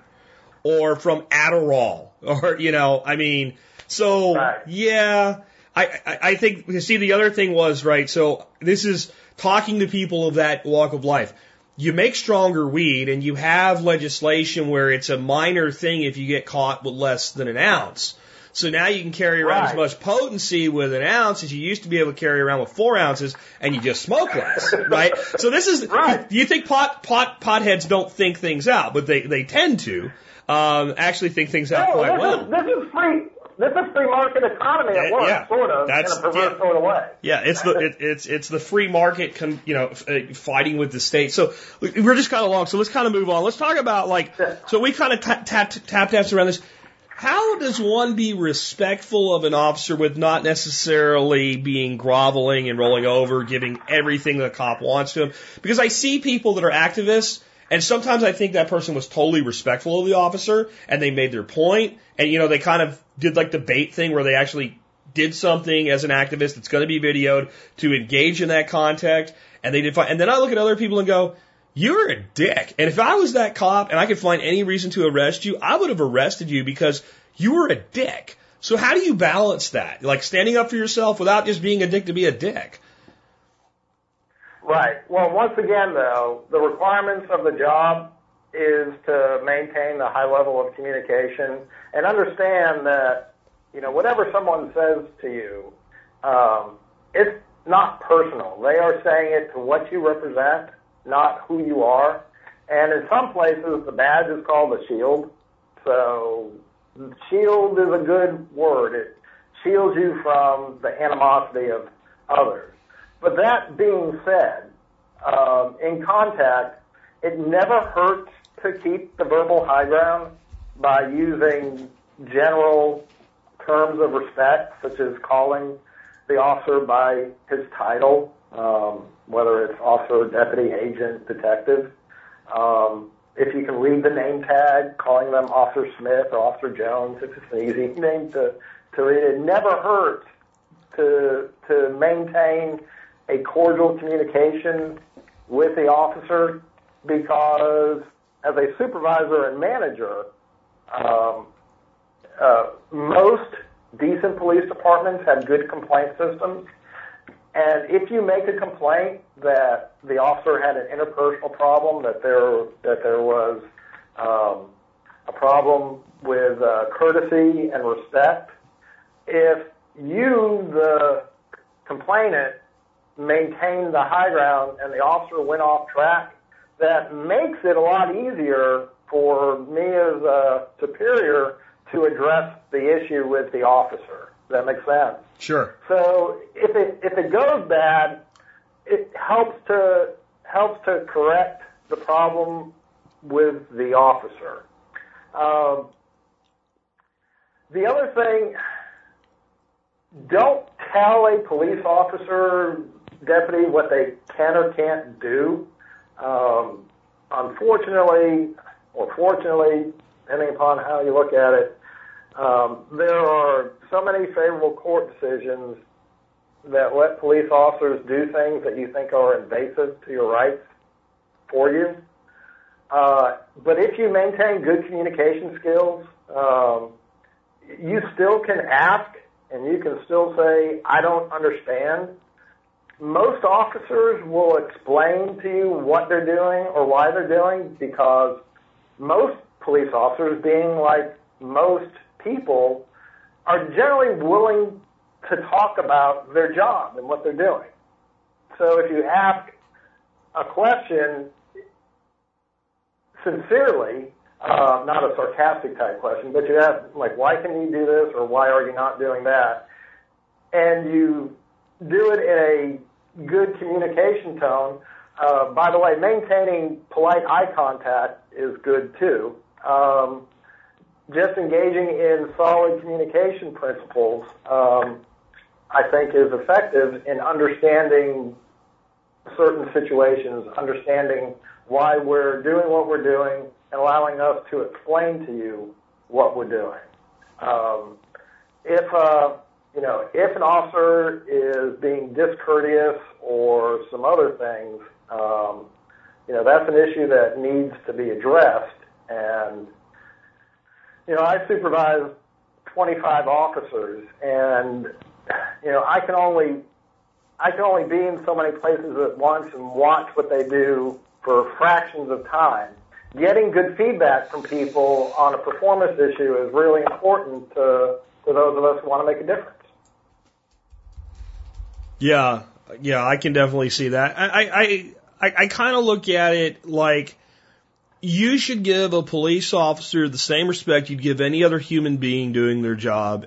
And if they, with the exception when they begin to go off the reservation, you're probably better off complying because if you have a legitimate gripe, like I should not have been arrested, that's something that you're more uh, beneficial off having a conversation with a judge about, i.e., also without the additional charge of resisting arrest. And I could go off on a tirade on how people have been charged with resisting arrest with no other charges, but I won't. But if you are charged with something and you are arrested for something, and you go before a judge and, you know, you say, this is what really happened, I, I think you're more likely, you know, if you're arguing, especially when you're arguing what the law is, right? That just doesn't seem like any time I've ever seen it done go well with police officers. It it doesn't, and it it doesn't, and it just. I mean, you've said it yourself with on your tirades about HOAs. There are so many living a law-abiding life today is really tough. Yeah. when when when you go all the way from the federal government down to the HOA, uh, living a law-abiding uh, life today is a little tougher than it was back in the 1800s, brother. I tell you. But but for the most part, most people do live uh, a, a decent life. Uh, one thing, just a little. Uh, uh, the best disarming phrase I heard for a traffic stop, and I have repeated this to classes I taught and friends and family. But when you're stopped driving, and even if you know probably why you were driving, like you're going a little fast, but it wasn't that you were racing a Corvette next to you. Uh, the best disarming phrase I ever heard was when I was discussing the reason for a traffic stop. The person said to me, you know, no, I don't know why you stopped me, but if I was doing something unsafe, I'm glad that you stopped me. Hmm. Man, that just that just totally that totally defuses. um, took the total wind out of my sails as far as being. Uh, at the time, I was assigned to a traffic enforcement unit, and that's my. And it's like, God, uh, yeah. So Obviously, if you're doing donuts in a parking lot or you're driving 105 miles per hour uh, down the interstate, know dang well why you got stopped. but certainly, uh, you, you may not really realize why you were stopped, or like you think you might have been going a little bit too fast. But um, we all know how that goes. When you say something like that, it totally changes the dynamic of the stop. And as you said, more often than not, um, a lot of traffic stops are just to make sure you're not a wanted axe murderer somewhere and you're given a verbal warning, and that just kind Yeah. of helps that process. Yeah, I know. I got pulled over one time, kind of doing a roll through on a stop sign, and it the streets were deserted. It was also pouring rain. Cop pulls up, me over, comes walking up. As soon as he got to the window, I said, "I'm so sorry." He said, "You're sorry you got caught?" I said, "No, I'm sorry I made you get out in the rain." And he Right. goes, he goes, get the f out of here. And he didn't even say that. He said, you know, said the word, just get get the f out of here. And uh, so I just I went on about my way. you have to tell me twice. Yeah, absolutely. And I think there's a lesson there too. Like Yeah. when you're being talked to by law enforcement, they tell you to move along, go. And if you're protesting or something, that's different. But if you're like been pulled over or something, they just say leave, shut up and go away. Don't you know, don't keep. It's I think it's a sales principle. Like when the customer says they want to sign the contract, shut your hole and put the contract in front of them and get the PO. when when a cop says we're done here, shut your mouth and leave. Not because there's some vaulted authority, because your interaction's now over. You're clearly not being detained. Go on about your life. Like you wouldn't have stopped them. So why do you want to continue the discussion now? Don't snatch defeat from the jaws of victory. Yeah. So, could you talk a little bit about individual officers, officers versus administration? I get a feeling a lot of times that it's a lot like education, where the teacher's not the problem, the administration is. Yes, um, certainly is. But every organization needs management and guidance. I accept that. But most officers like to do good work, but sometimes good work causes problems and workload increases for others. And most administrators like lack of problems and do not like workload increases. So um, there can be an administrative preference for managing for lack of problems rather than managing for improved law enforcement services. And the best way I heard this, I'd already had these thoughts um, as I moved through some administrative positions with my agency. Best way to summarize this was I had a chief that said, big cases, big problem, medium cases, medium problem, no cases, no problem. And he didn't, he had no appreciation for any outstanding cases that people would put together. If there were problems, if it caused, you know, extra workload and so forth, the whining and groaning and gnashing of teeth would begin. So yeah, the analogy with the educational system is is is very true.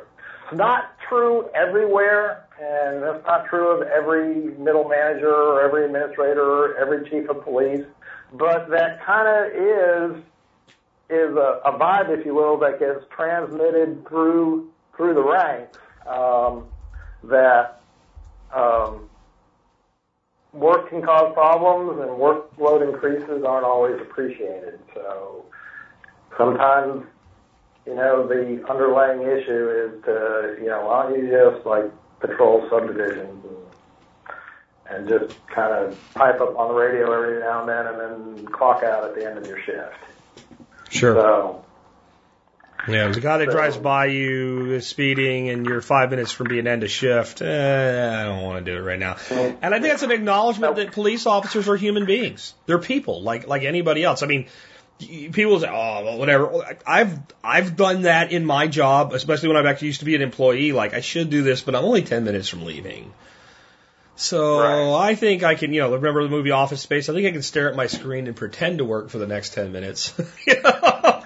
Um, so I mean, stuff like that happens. But let's let's touch a, a kind of a, a touchy issue here as we get close to signing off.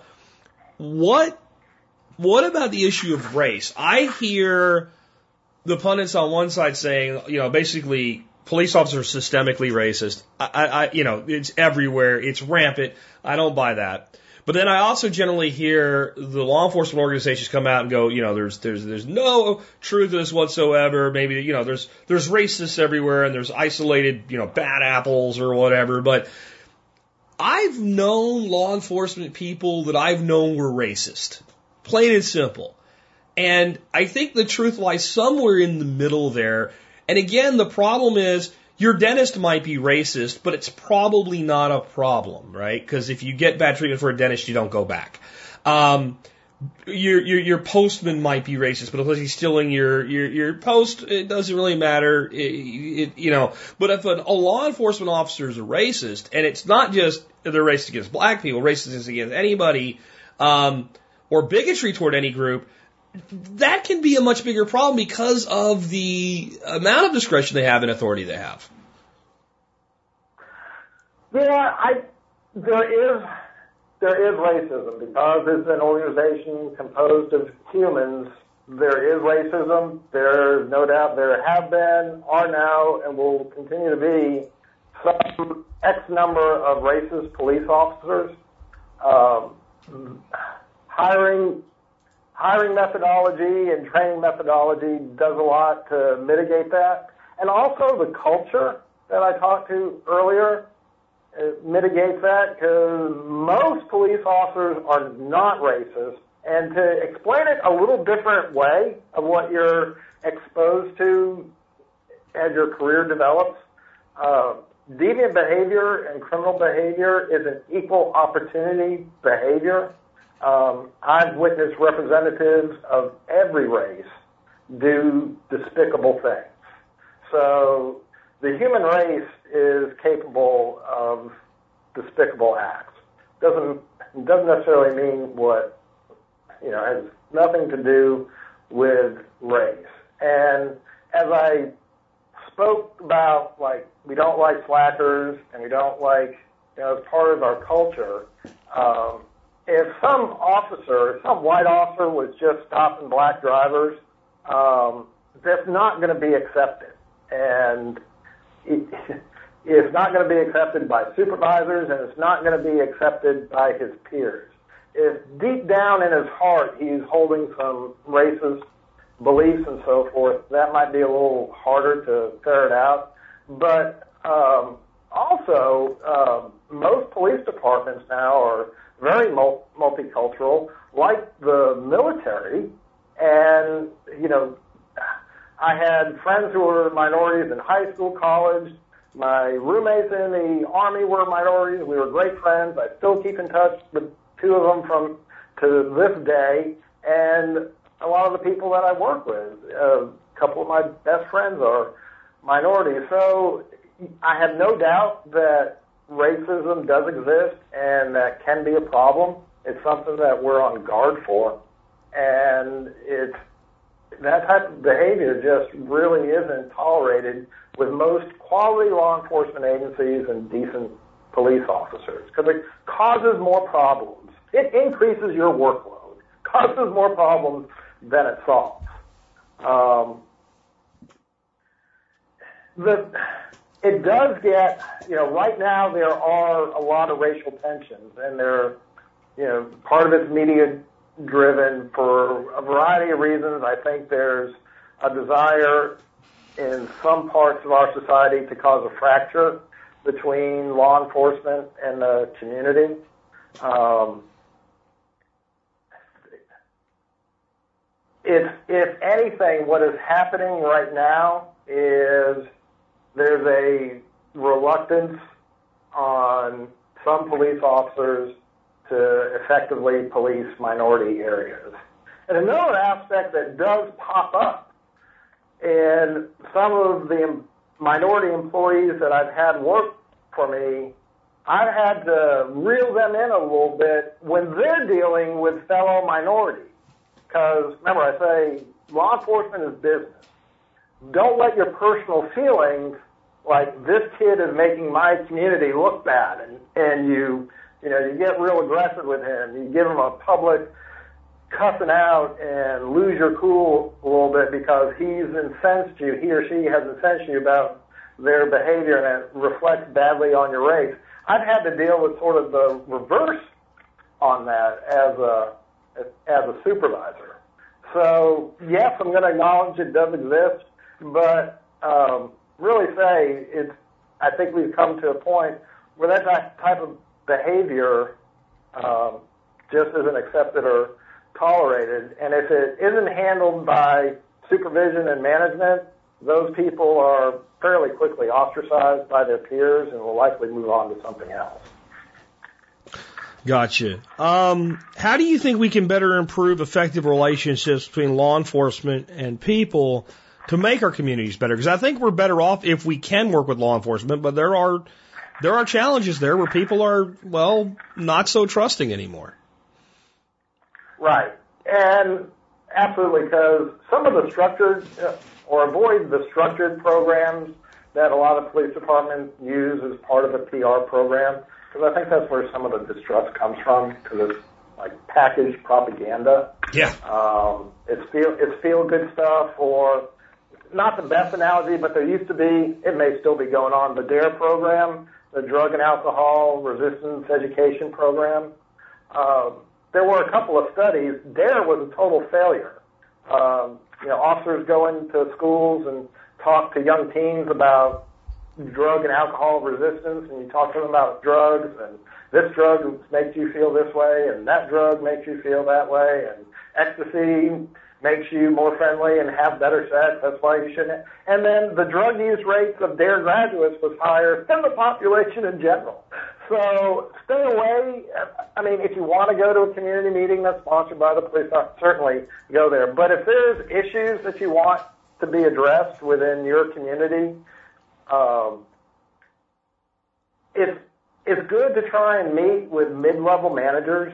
Um, you can always, you know, with community policing, with that ethic, there was much said about, you know, the officer on the beat knowing what's going on in his beat, his or her beat, so they can fix problems on their beat. But the patrol officer doesn't have that much of an ability to exercise authority or control. They can report problems up the chain, but they really can't do much. Middle managers can exercise quite a bit of authority and decision making, and they also speak administrative language and can send problems packaged up to the chief for those issues to be addressed. So rather than meeting with um, um, a sponsored program, uh, community members getting together or somebody in person meeting with mid-level managers to discuss some issues of concern, in my experience, has always been pretty effective. And asking to meet with the chief of police, there are certainly great chiefs of police out there and great sheriffs out there. A lot of them, by the time you get to chief, and some sheriffs are politicians mainly, and they'll say what you want to hear and get you out the door, and that's it. So, um, I think um, this works for good law enforcement agencies or okay law enforcement agencies. If you have a bad law enforcement agency that serves your community, that's another, you know, separate kind of sure. issue. Sure. And I, I would add, like, knowing the person is, is, is the key. So, for instance, I, I love where I live because we're under the sheriff's department. So that removes just so many layers of bureau. Like, sheriffs do not have time Right. to do a lot of the stuff that, that, you know, city cops do because they'll respond to a domestic or whatever when they have to, but basically they're out, they've got a much bigger area per officer. But the sheriff's deputy who's primarily responsible for patrolling where I live is the, the, the when he was a kid, uh, in, in the Methodist church, when you get confirmed, a older person stands up for you in your confirmation. And not, when I say older, I mean like a couple years, like a youth that's just a few years beyond you. He stood up for my son in our church when my son got confirmed. So there's a trust Right. there that can't be, happen because of a meeting or a program. And that can't be just replicated. Not everybody can do that, right? But it actually is because I know him and his family. And I think that one of the problems we have in large cities is there's so many people nobody knows anybody. Where, and I think that's why, like, I've seen good officers make an effort to be known on a first name basis and actually get out and talk to people because then that person will trust them and not to do it because, well, I'm in the middle of an investigation, need you to trust me, so I'm going to tell you something that's not true. I mean, legitimately in you know non non stress times try to get that. And I think that we need more of that from law enforcement. Because if if if Michael comes by here Right. and says I need to know if you saw something well I implicitly trust him. You know and and I'm going to actually think about it where if it's a normal police officer I don't know I might be like well, even if if, if you know I don't think I know anything I'm not going to try any harder like it was around you know two o'clock in the morning and what, oh, well yeah maybe and you you might actually be able to help. And I think that implicit trust between individuals is something that we're lacking today. I think part of it is just the size and scope of some departments. Right, that's part of it. And then and then some administrator will take that guy who's been developing, getting to know people in the area that he works and him to the other side of the county or the other side of the city because there's a manpower need. yeah And you lose all that. Yeah. and yeah, so absolutely, community uh, community policing techniques of of getting to know uh, people in your area that that is good. But uh, for problem solving, if, if there's a particular issue, um, like I said, the officer who works your area can transmit that problem up, but the middle managers are the ones that, in most organizations, can exercise some command and control and affect some change. So, Yeah. And part of that process, by it, you know, it only takes one meeting to have with someone to know whether this person is a decent person and is, is going to work with me on the situation, or I just got fed a line of BS and I give up. So uh, there's no no uh, no good replacement for interpersonal skills. In in your app to uh, to be on the show, you stated that there are quite a bit of intersections between the principles of good law enforcement and modern survivalism. You want to kind of finish up with those ideas? Oh, absolutely. Uh, good police officers are everyday preppers.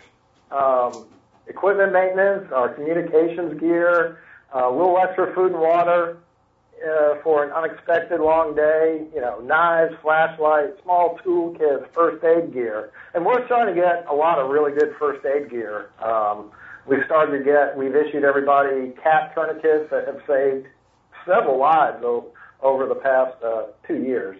Um, but uh, you know, most police officers can turn an anvil into dust over a short period of time. So you know, if our gear is good, um, you know, we can. We're, we're kind of good gear testers too. Um, but we also, you know, good police officers have to make family plans for critical incidents. Because guess who won't be home if the tornado strikes or the ice storm moves in here in the southeast?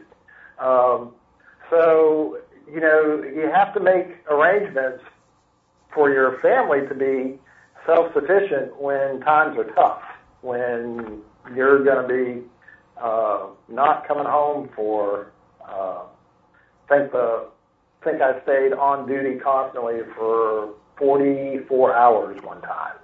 So uh, that was during an ice storm. So um, the uh, as far as as far as the survival podcast community, and of course you've stressed this time and time again, uh, if you can be self-sufficient for 72 hours in any type of disaster situation, and you know disasters for us in the southeast can be an ice storm, um, but of course tornadoes, flooding, you know you might have to evacuate with a flood, but any type of disaster, if you can be self-sufficient for 72 hours, um, in most cases, you're not going to need to rely on the government, police, fire, emergency services, um, and we are not going to have to worry about you. Um, you're sort of a, the preparedness community is sort of a force multiplier for us. Uh, so that we can focus on people who are really in need, the elderly, the ill, the young, and of course the hopeless and oblivious that live life in a manner that they think that nothing bad is ever going to happen to them. So a little bit of the intersection with the survival podcast community and preparedness in general is everyday good competent officers are are prepared for any variety of situations that um, it might take someone not in law enforcement or emergency service. It, it could take them years to encounter what we might do in a couple of weeks. So having having having good equipment, maintaining your equipment, having good supplies, thinking of contingencies, um, uh, roundtabling, what if, uh, those are all similar principles. And um, fa- planning for your family. Um, um, you've spoken a couple of times about your wife and a tornado that was in the area, and y'all were separated, and and uh, you know we have to have uh, contingencies for our families. And then, in summary, like I said, just to just to wrap it up, if uh, if it's okay by me if you don't need me, so uh, ha- having having as part of your uh, fundamental prep a, a good 72 hour kit is uh, uh, really advantageous. Very cool. Well, I wanted to say thank you uh, for being with us today, Andrew. Um, this has been a great interview. It's been My pleasure. eye opening, and uh, I think people will get a lot out of it. I want to kind of finish up with a story, get your, your take on as we finish here. Just on, like, we talked a little bit about activism and, you know, like being rude to cops and stuff like that, and, and why it's not a good idea. I think the other side of this is whether you're right or wrong, it doesn't matter if you end up hurt. And uh, I, I grew up in in, in a, a, a township called Cass Township, Pennsylvania. Townships are about usually somewhere near half a county in size, and and it's real rural area. We had one police officer. He was the chief of himself, and they actually called him chief. And uh, like the, the the city council miners will actually called him chief when they talked to him. But he was a really good guy. His name was Jack Harley, and I was a young kid in, in rural America. And I did a lot of dumb shit like all kids in rural America did. And he was the kind of cop you needed in there. If he caught you with fireworks or something, he just took them away. I remember one time he caught me and some buddies. I had a, a quart of beer under my jacket and he said, give me the beer. And I said, I don't have beer. And he said, we can do this the easy way where I take it away or the hard way where you go to jail. And I gave him the beer and you know, he was that kind of guy. And he always was level headed. He always de- de-escalated situations. And I don't know how long he did the job because I remember him being a fairly older man when I was a teenager. And about 10 years ago, I heard from my dad that he had been uh, dismissed from his job, and I had to look it up online to even believe what happened. There was a local kind of thug punk guy with a motorcycle, dirt bike, riding it on the, the paved road like you're not supposed to, and Jack Harley pulls him over and, you know, they're having some discussion with it and all, and he goes back and I think he's gonna write him a ticket. This guy's known, if he runs away, he ain't going nowhere, you know where he lives. It's just not worth anything. Well, the guy decides he doesn't want to be bothered today, so he jumps on his motorcycle and goes to take off. Jack Harley's sitting in his cruiser with it running, and apparently the guy doesn't know, you know, hill or high beans about how to out accelerate a car with a motorcycle, which is pretty damn easy. And he rams the guy off the motorcycle with his cruiser. Um, yeah, you, you know, a career gone. Um, Correct. and to me, that's just this guy has been dealing with shit like this, probably at that point for over 30 years, and all human beings have a breaking point. And I think it's important that when you're dealing with law enforcement, you don't know that that guy just found out he was being sued for divorce and, and, and having the custody of his kids uh, contested that, that morning. You don't know if he just got balled out by his chief. You don't know if his friend just got killed. You don't know if his friend just died of cancer. You don't know what that person's mental state is. So when there's contentions, I think for personal safety, you know, that's again, if if, if you if you're going to get arrested, you're going to get arrested. You ain't going to prevent it from happening by resisting. Um, that's a judge conversation. Uh, and then, but I will also say that I I've had one officer in my whole life that I mean got pulled over for speed, and the guy was freaking. He looked like he was keyed up on roids out of the gym. And I simply said, I, I would prefer that you contact uh, your your supervisor, have another officer here. The way you're acting, I don't feel safe. And he he kind of settled down and was willing to do it. And, and I guess there's a point for that with an overly aggressive officer. But in general, you know, think of that story, folks, because I can't believe to this day that, that this guy did this. This is a guy that, you know, being a young kid, throwing corn at people's roofs and shit like that on mischief night. I dealt with a lot as a kid, and I never saw this guy be unreasonable. And if it can happen to him, it can happen to any human being. Absolutely, it can. Uh, and by the way, what you had said about the officer who was um, seemed to be highly agitated, what you did was absolutely right. And um, asking for uh, someone else to be there is is very appropriate because there is a huge amount of stress. And we haven't discussed this at all. There is a huge amount of stress in this job. I have never laughed as hard. I have seen some really funny stuff. but I've also cried really hard. Um, during my career, three of my best friends that uh, I worked with and one that I went to mandate with um, have been shot and killed in the line of duty. A fourth one um, was hit broadside by a drunk driver and was a paraplegic for several years until he finally died. So this job is serious as a heart attack. Uh, bad pun there. But uh, uh, yeah, the stress is huge. And um, we do a lot of training to identify uh, stress management, and and even some of it's the routine stress. I've worked at least half my career from eight, nine, ten o'clock at night to to five, six, seven, eight in the morning, and then gone to court, and then taken my children, my daughters for family things, and doing homework, and going back to work, and like work sleep deprived uh, handled high stress calls and low stress calls.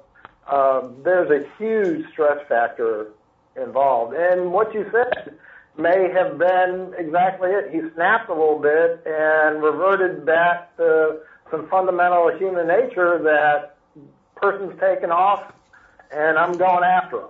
And I think I said at some point that in this profession, you're only as good as your last decision, as your last call and and that's what happens sometimes. Yeah. So.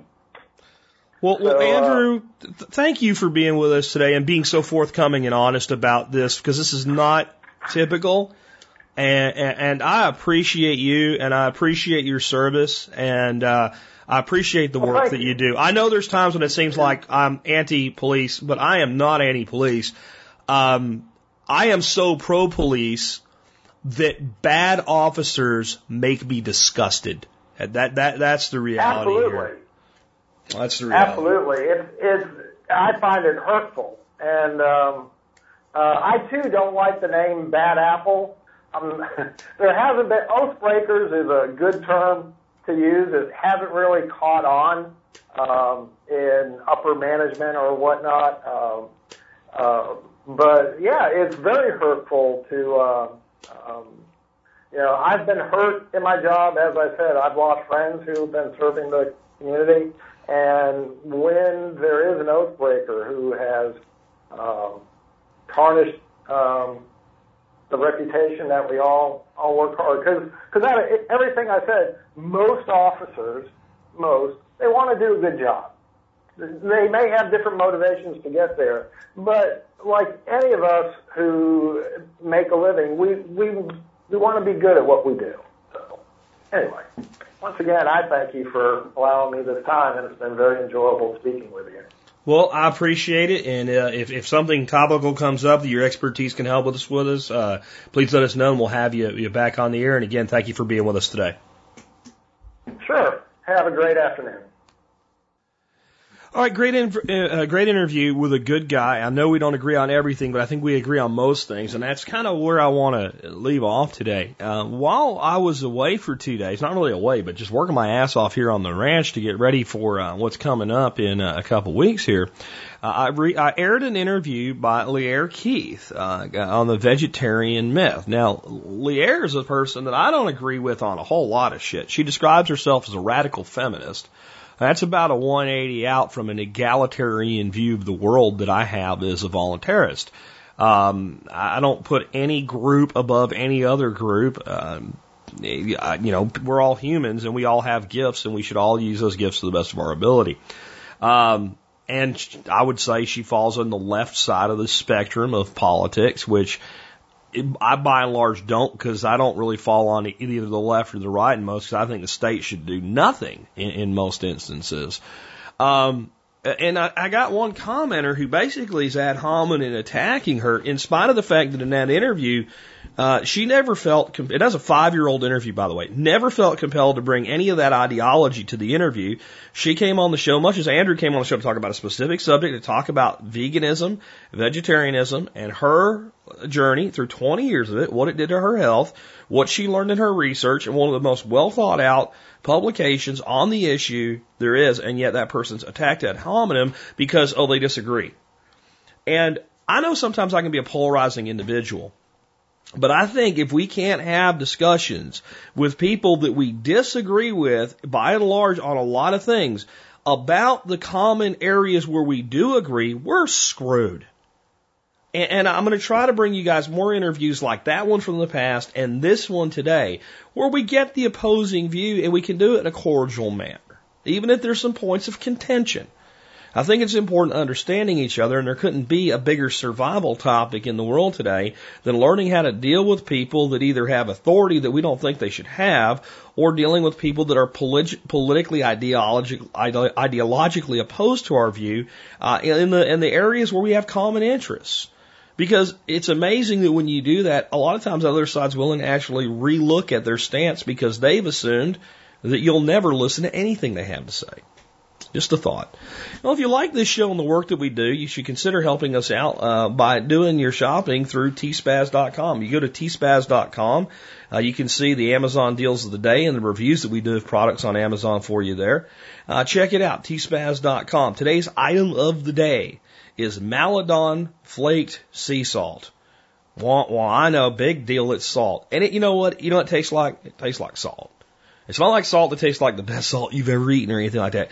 But I, I've just discovered this stuff, and it, it's something that chefs use a lot. It's the texture. This stuff's in flakes, and it's not just in flakes, it's in these flakes that are like these little pyramid shaped flakes, and the crunch is out of this world. This is not a salt you throw into your soups or into your steak marinade or something like that. This is a salt you use as a finishing salt, a lot like the Hawaiian red salt that I've talked about in the past because it doesn't just give that salty flavor, it gives this, it's a ridiculous crunch. It, it, it's amazing what it can do for like some sauteed vegetables. You just give it a little finishing sprinkle or up on top of some steak. Uh, to have that texture to go along with that salt flavor and blend with whatever it is you've cooked. It's, it's that simple. There's not a lot more to it. Uh, but you can find that review and you can always do your Amazon shopping at tspaz.com, T-S-P-A-Z.com, uh, which is on the website. You'll see a little tab. If you just go to our main website, it says tspaz, click there. And we have that review of the item of the day there for you every single day of the week in general. We bring something new out to you every day. That's ours for today. Again, tspaz.com. Okay, with that, let's talk about the uh, song of the day today. And this song is by the Beatles.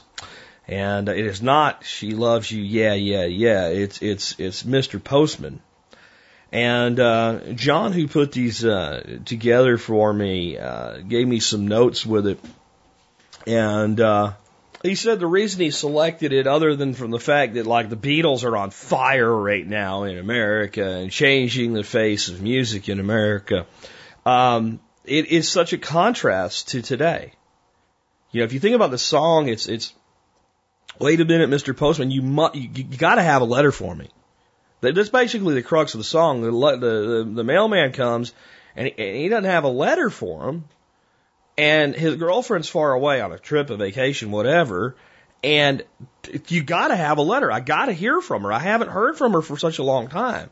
Now, like, there was long distance phone calls back then, but I also want you to remember this is not even back in the 60s, it's back in the 80s. When I was a kid in the 70s and the 80s, if someone called long distance, you shut your whole, stopped whatever you were doing, you went and got on that damn phone and talked to them now because it was expensive. So the main way that people stayed in touch with each other over distance was with mail, because for a postage stamp, you could send a letter. And I remember the Army being that way too. I think the Army was the last time I really waited to hear from someone by a letter.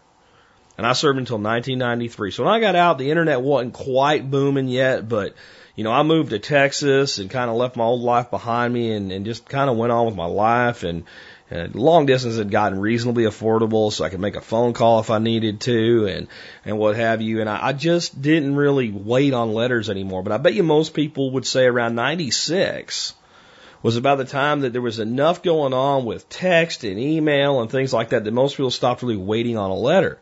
And by 2000, it was done. And I want you to think about it as you listen to this song today that if you have a, a friend or a loved one anywhere in the world that either by text, email, or with cell phones being like unlimited voice, I mean, you can pretty much call or talk to or immediately communicate with anyone today in milliseconds. Milliseconds. I got a text during recording part of this show that I responded to today. Just hit the mute button and responded to it real quick. I was able to actually be conducting an interview and respond to a text, which is a two word response, but still instantaneously.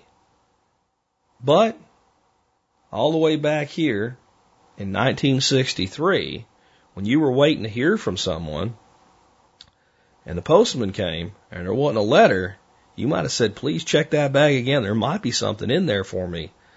How times have changed in many ways. With that, this has been Jack Spirko with another edition of the Survival Podcast.